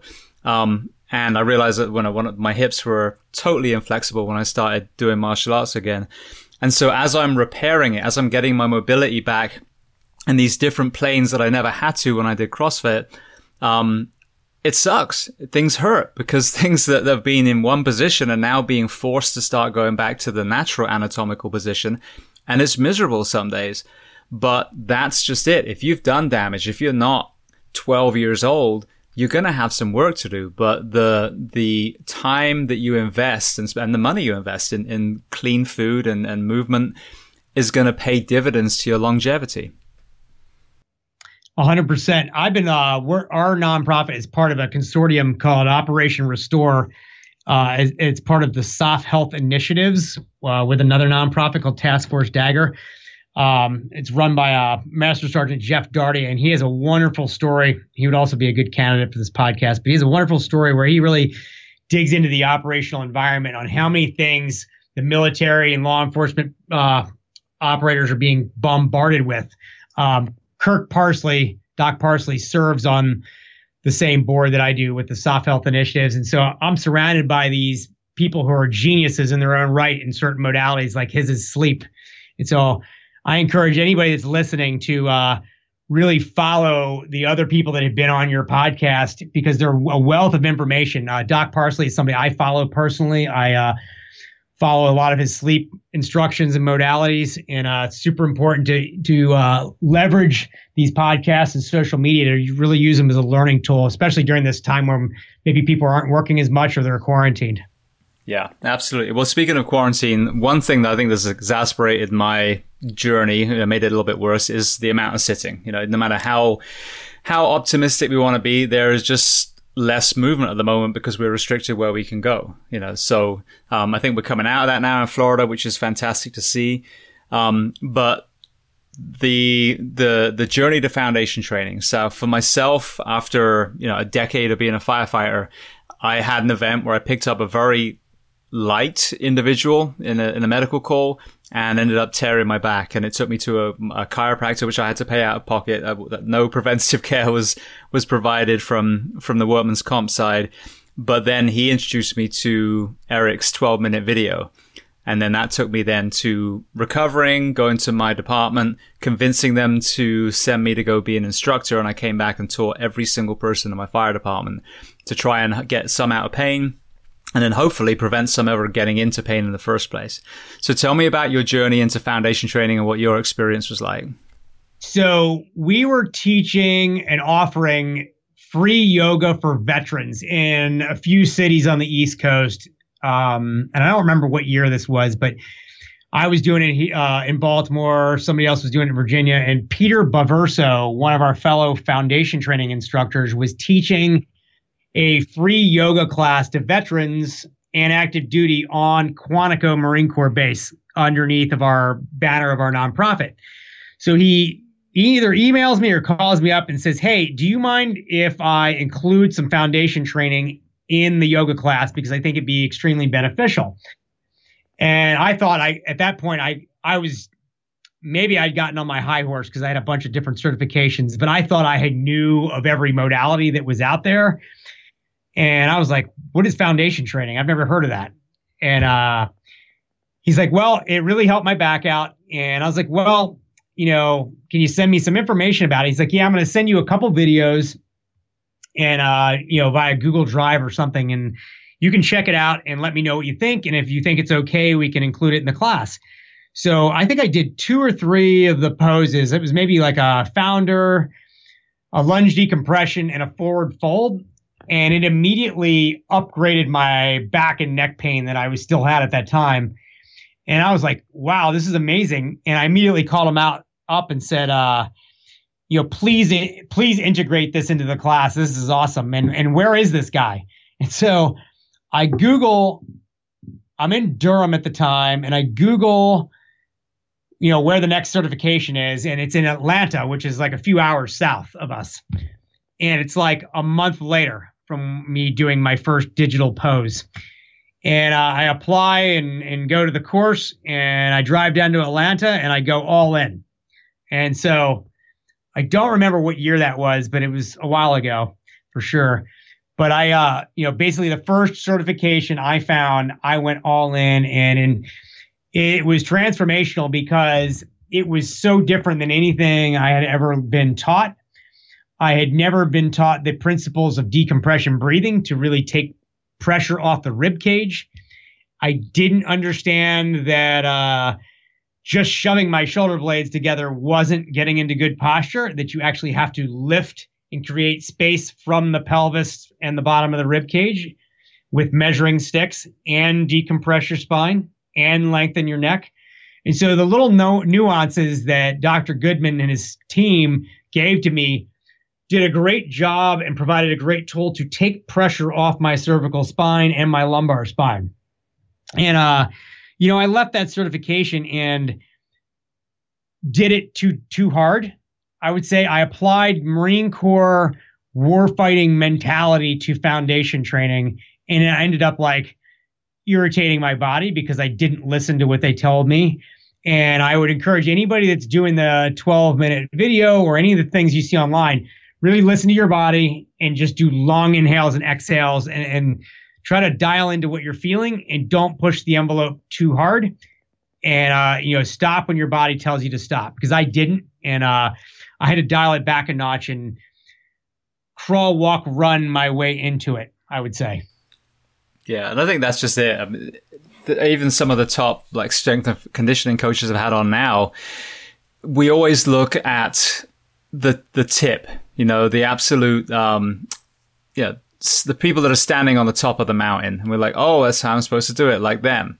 You know, the the Eddie Halls and the strongman, all that. And so, well, the problem is that these people have devoted everything just to attain that one trophy, that one lift, that one fight, whatever their goal is. But that's not wellness. That's not longevity. That's competition. And I think that the more of these coaches I talk to, the more I realize that there's that kind of 80 ish percent where the population as a whole can get extremely strong, extremely fit, extremely mobile, but without being at that point where you may or may not break. And I think that applies to, to lifting and it also applies with, you know, mobility and foundation training and yoga where it's not supposed to hurt you know, it's not a Van Damme movie. You're not having a little Asian man ripping your two legs apart from underneath a tree. You know, just you know, you, if if your body's telling you it hurts, there's a reason for that. I've been uh, I've done some work with Pat McNamara in the combat strength training program, who I know you know, but uh, his uh, mindset really resonates with me, and I, I've taken a piece of you know this is his quote, not my quote, but I think he says it like this: like when you're working out, you shouldn't be working out so hard that if you walk into the parking lot and somebody attacks you, you should be you should be able to intelligently defend yourself.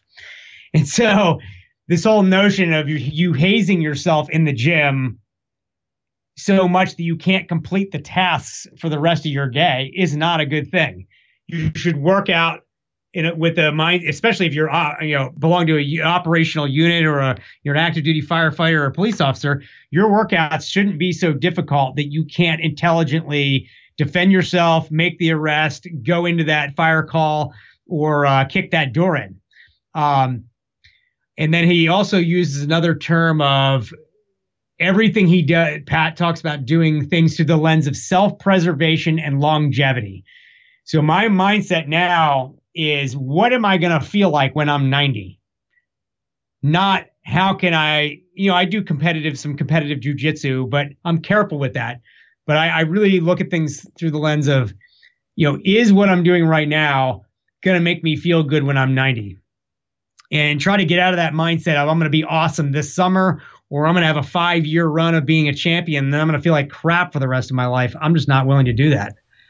Yeah, I just had um, Matt Wenning, one of the, the top powerlifters, and he does a lot of work with firefighters as well.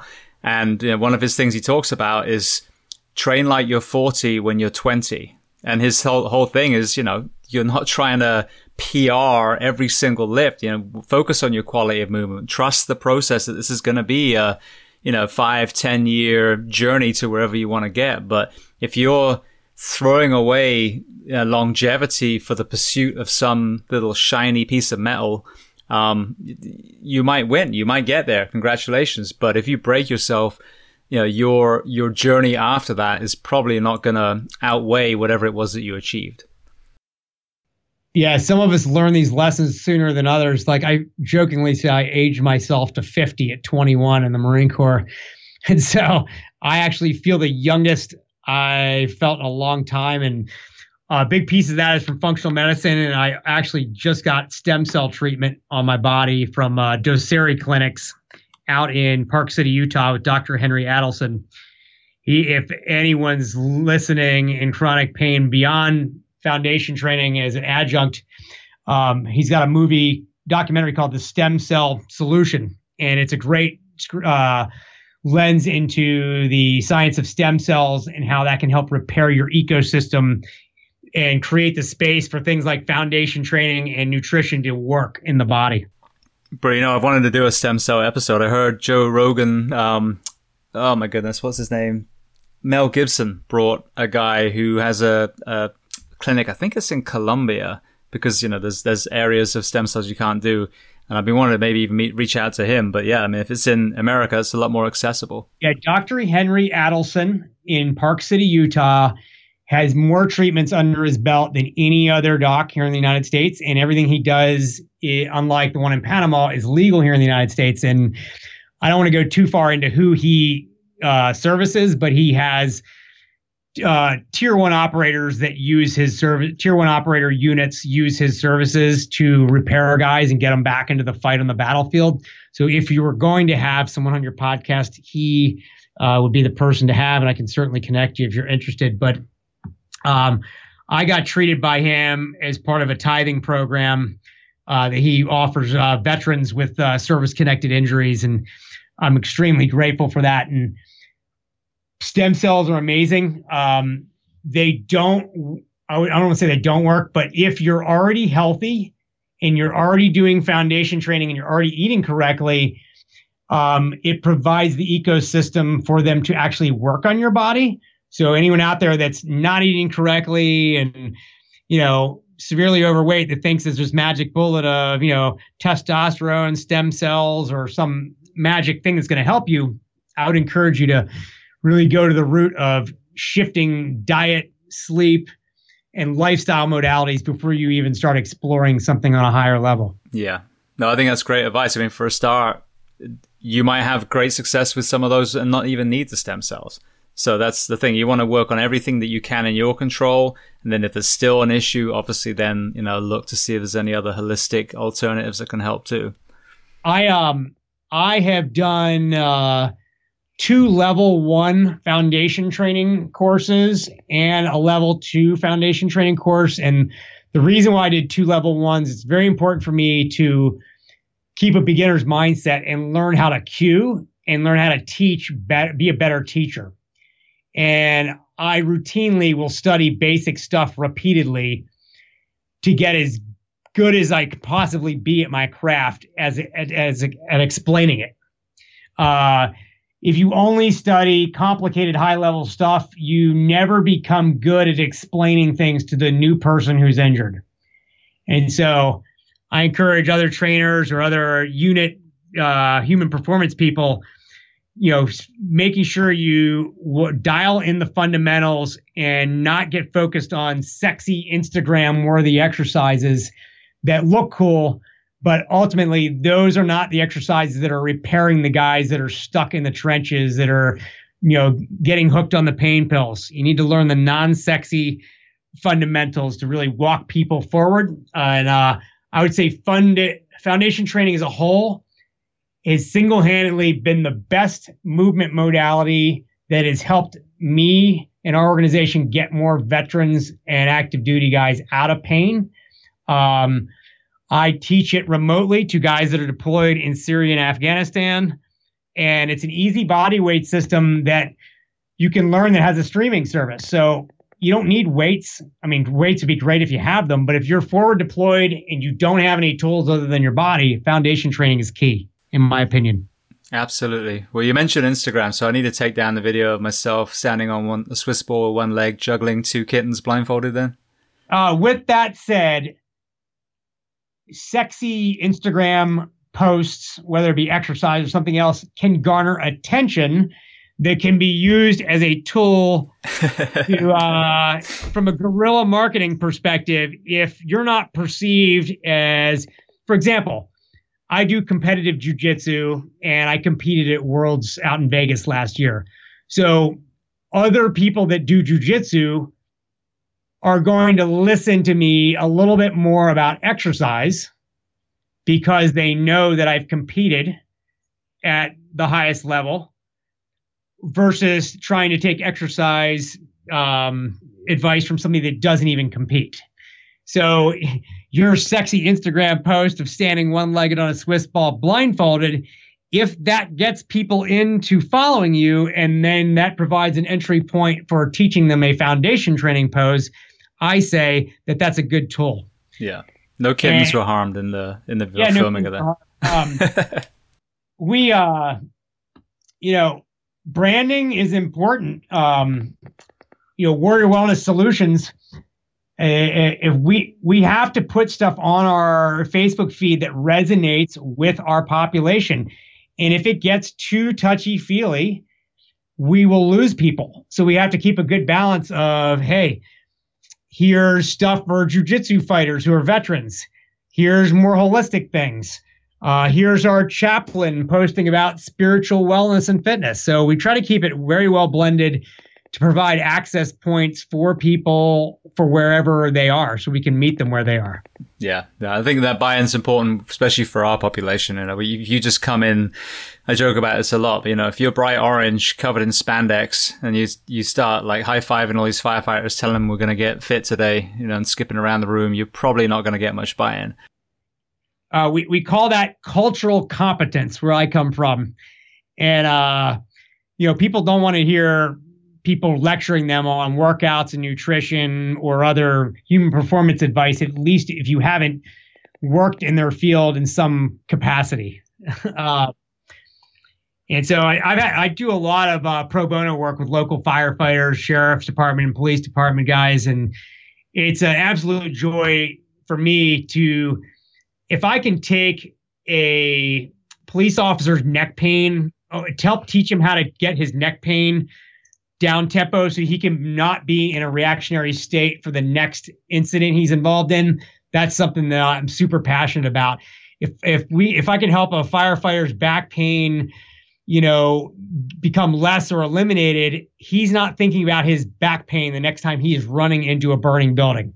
And so um, I do whatever it takes to help empower those guys in the front lines um, from where I'm sitting right now, which you know, you could argue it maybe is the front lines of wellness, but there are other people kicking in the door, running into the building, uh, going into that active shooter situation that are much more in need of not having back pain than me.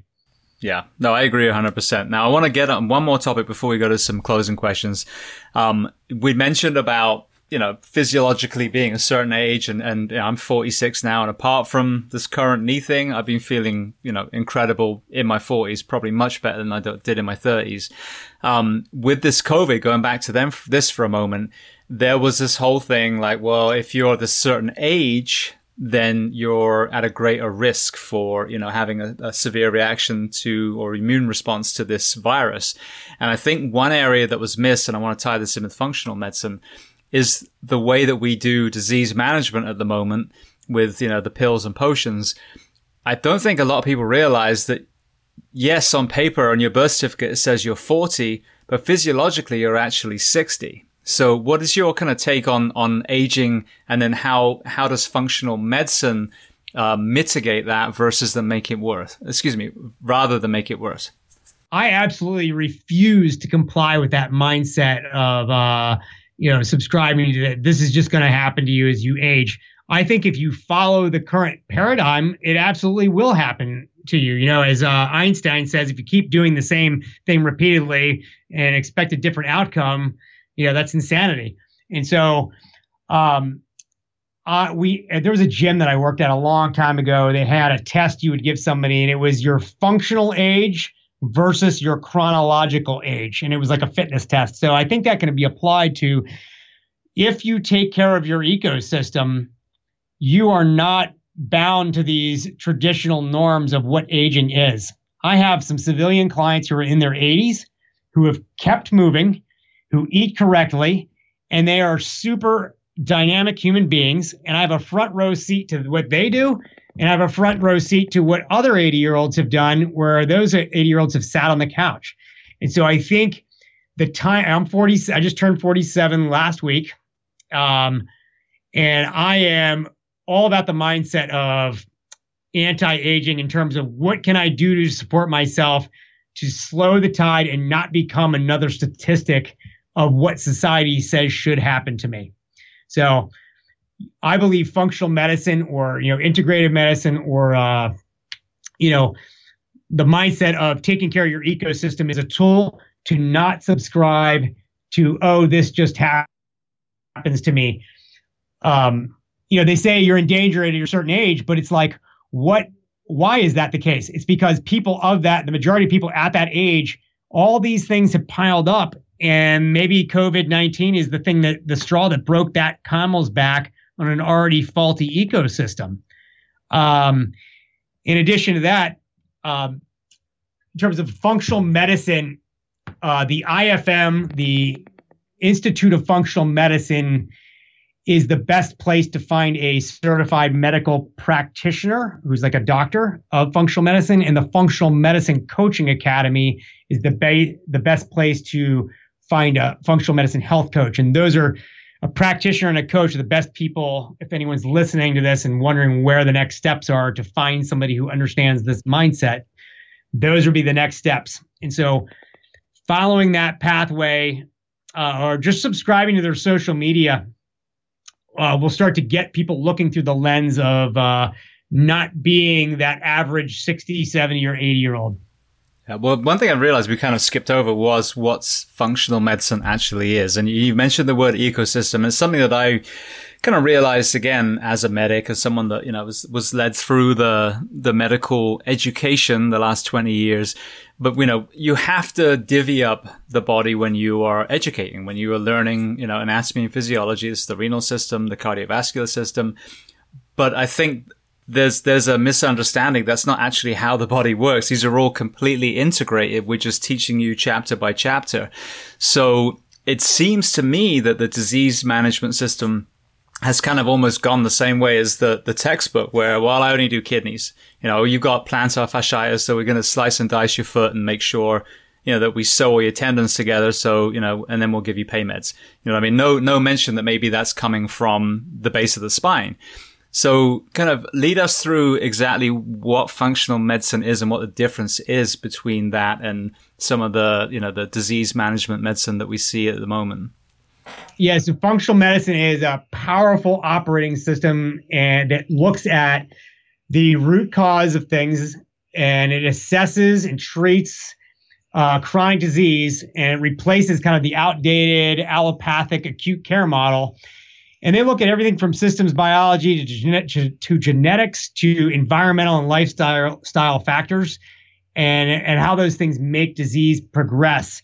Um, I don't know if you hit uh, um, link infographics to your podcast, but if people are interested, they can Google functional medicine tree, and it's an infographic, and it shows at the base of the tree is sleep, relaxation, exercise and movement, nutrition, hydration, stress and resilience, your relationships and networks, trauma, microorganisms, and environmental pollutants.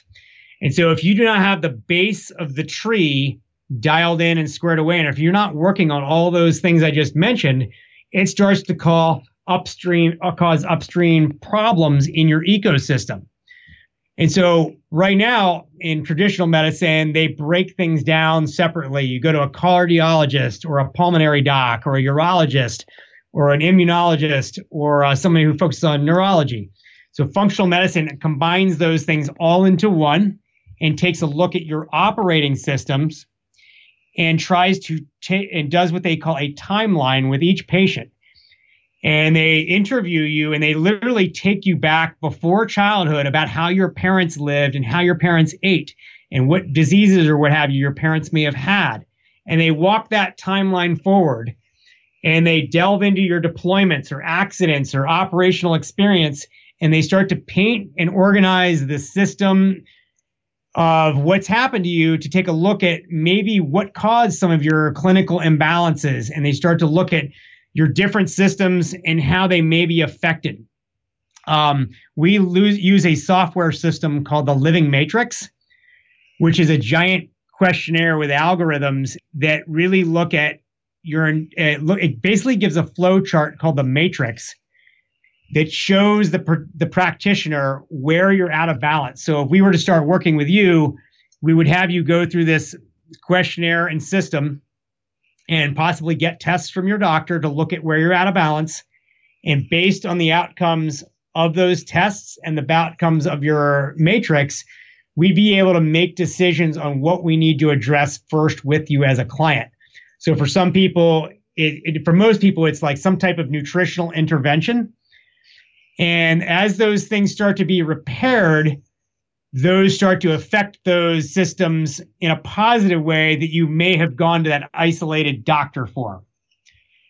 And most people will find that as a result of shifting these lifestyle modifications, employing these lifestyle modifications, they can then go to their doctor and say, Hey, can you reassess me and see if I even need to be on these medications? And we've routinely, with our nonprofit and our for profit businesses, had people go down from from 10 or 15 medications down to three, two, one, or zero within six months to a year of working with a functional medicine practitioner.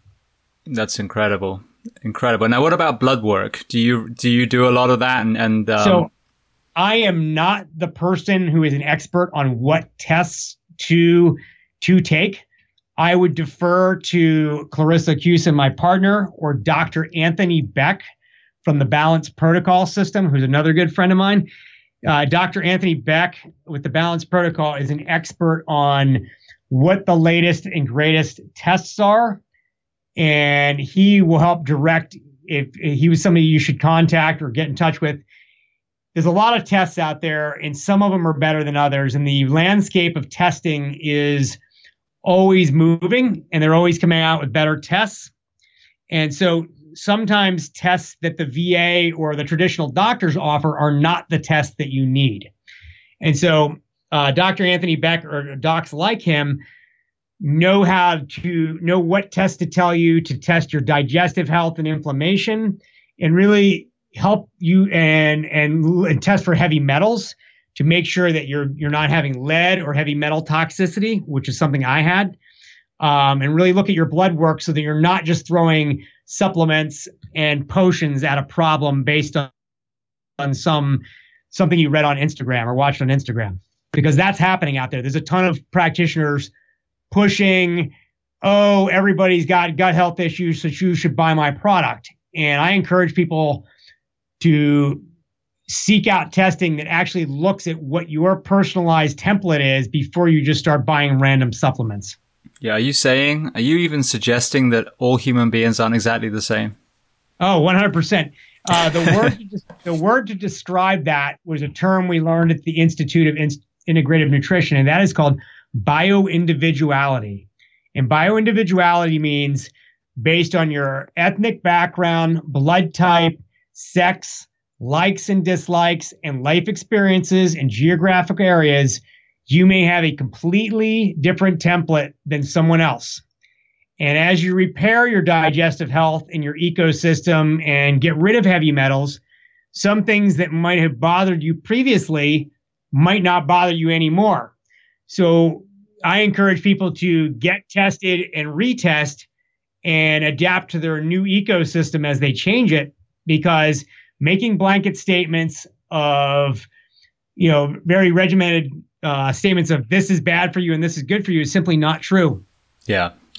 I think it's just common sense. Like I said, I am not by any means a, an academic, but to compare um, a, you know, a, man or woman from you know, an ab- Aboriginal tribe, you know, living in the middle of Australia, to an Inuit, you know, that their diets would be exactly the same. Their responses to, you know, the earth stimuli would be the same is, is insanity. So why would we not apply that same concept to our, ourselves? Yeah. So, uh, good people to pay attention, like for people to pay attention to for testing are people like Doc Parsley, who I believe has been on your show, uh, Dr. Gabrielle Lyon from New York. Both of them are on the Special Operations Forces Health Initiatives board that I'm on and that we're on. Um, also, Dr. Anthony Beck. Uh, people like that are really dialed into the, the latest and greatest uh, ways to not have you waste money on needless supplements and really get you dialed into your ecosystem. I often say, you know, you can walk into Barnes and Noble. Well, not now you can't, but you could walk into Barnes and Noble and uh, there's a hundred different diet books, all written by people who got results from those dietary theories.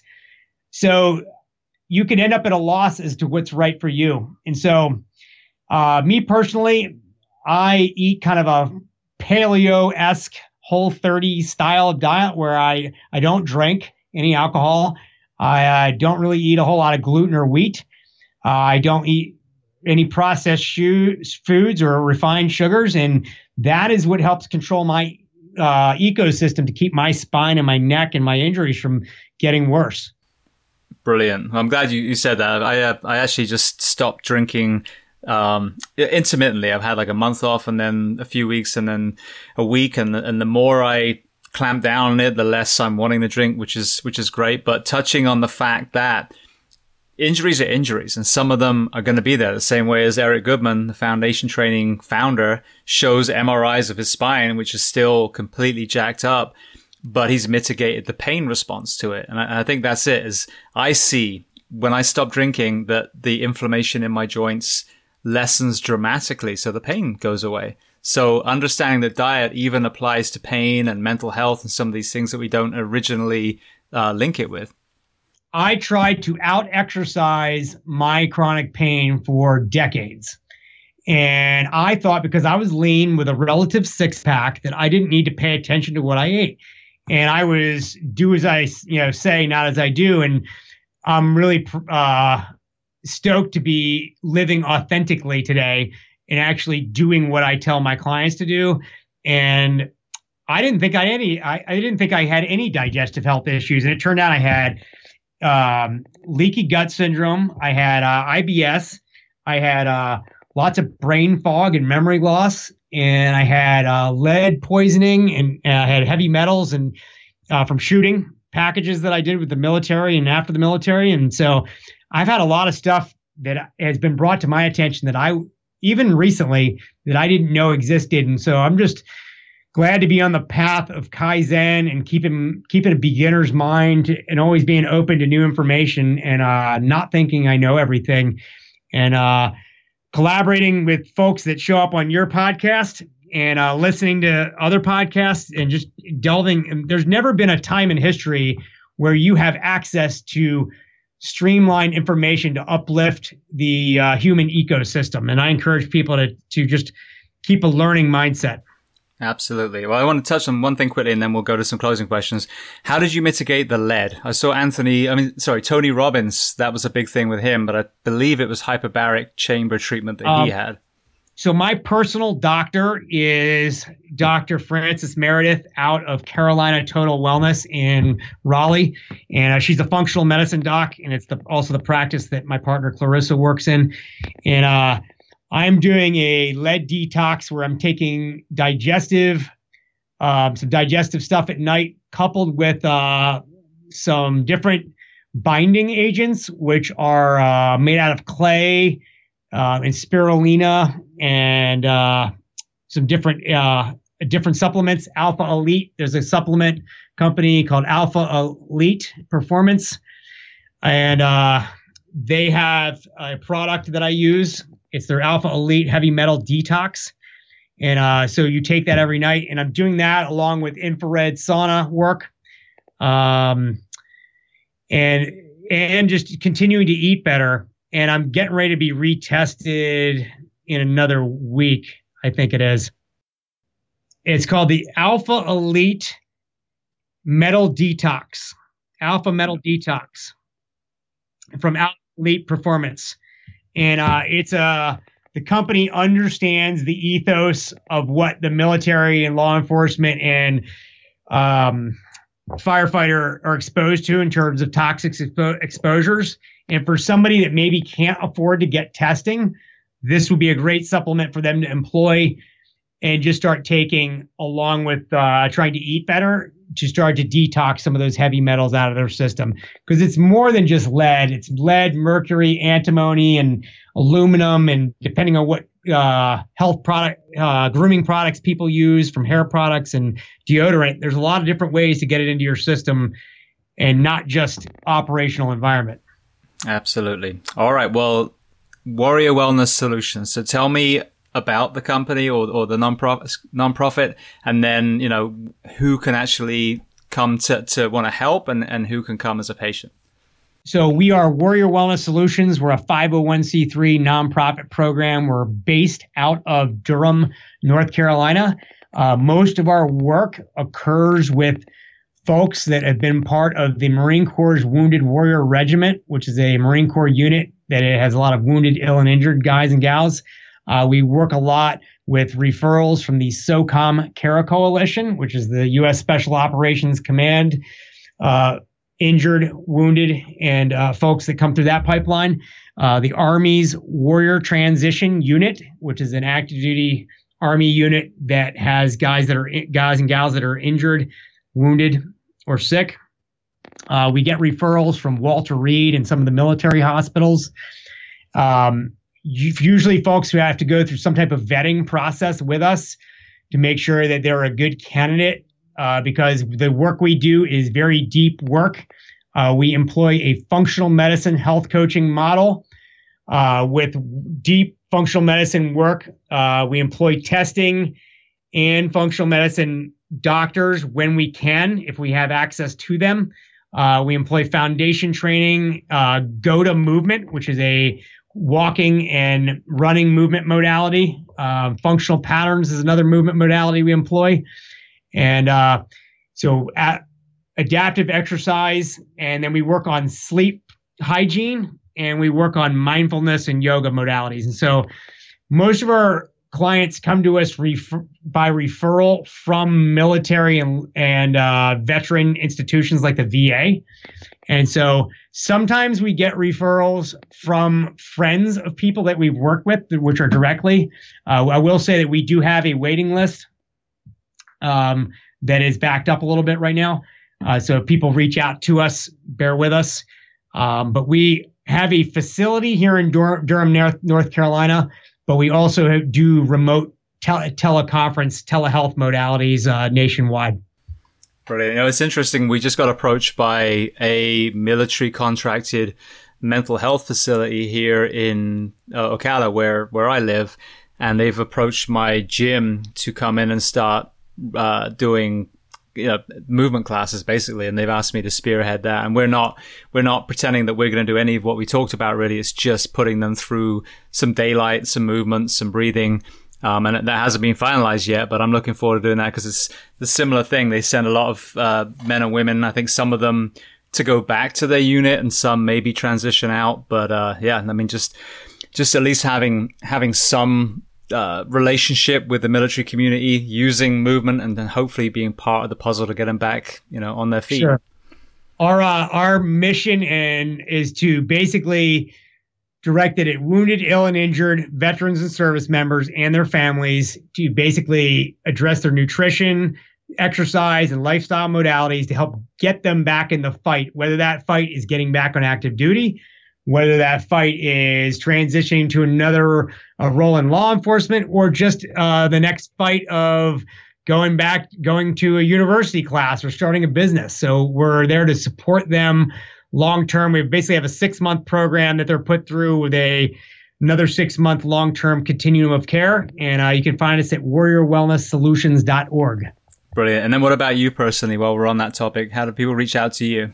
Uh, my my personal website is elijahsacra.com, uh, which is my name.com.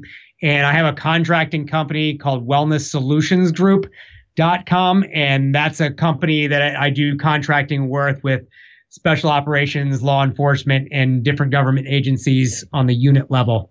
And that's not that's a for-profit company, but the Warrior Wellness Solutions is our pro bono work that we do where injured veterans and injured uh, warfighters don't pay for that, and it's an all volunteer nonprofit. Fantastic. All right. Well, then the first of the closing questions. Is there a book that you love to recommend? that can be something we've discussed today or something completely different. 100% Atomic Habits by James Clear. Brilliant. I've heard of that many times. Excellent. All right, then what about a, a movie? Is there a movie you love? Oh, I always love uh, Shawshank Redemption, and just for the quote, you know, either get busy living or get busy dying, or get. I think it was the end of the movie. Um, I recently watched, uh, rewatched Band of Brothers and The Pacific, so I'm a huge fan of those two series. Fantastic.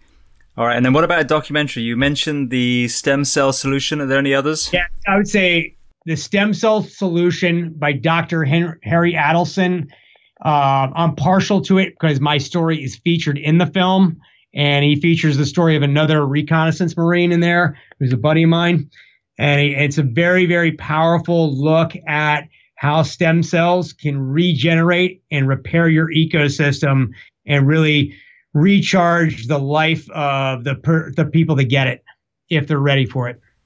Brilliant. All right. Well, you mentioned a bunch of names, but I'll ask it to you anyway, see if we can narrow it down. Is there a person you recommend to come on this podcast as a guest to speak to the first responders, military, and associated professions of the world? Um, can I give you a couple of them or one? You can give me a million if you want. Okay. Uh, Dr. Mark Cheng, number one. Uh, Eric Goodman, if you haven't had already had him on. um, Dr. Harry Adelson, um, and I think that's it. Fantastic. Uh, Dr. An- Dr. Anthony Beck, if I didn't mention him. Sorry. Excellent. All right. Then the last question before we just make sure everyone knows where they find you and we kind of underline that. What do you do to decompress when you're not coaching and working on your own injuries? Um, well, pre COVID 19, I do jujitsu classes every day. And given my injuries, I had to be careful with that because it could turn into something that isn't decompressing very quickly.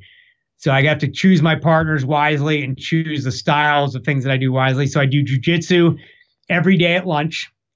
Um, and right now during the COVID 19 thing, I'm doing it with a practice dummy, uh, you know, just techniques. Um, I do Headspace app, very minimalist meditation type stuff. Love Headspace.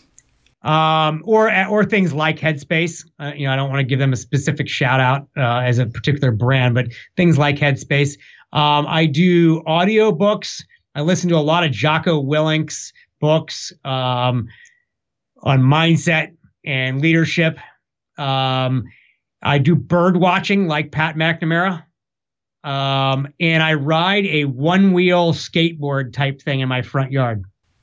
All right, Elijah. Well, thank you so much for being so generous with your time. I know we ended up hitting two hours in the end, but uh, what you were doing for the veteran community is incredible. And there's such a parallel, not only with first responders, just with civilians in general.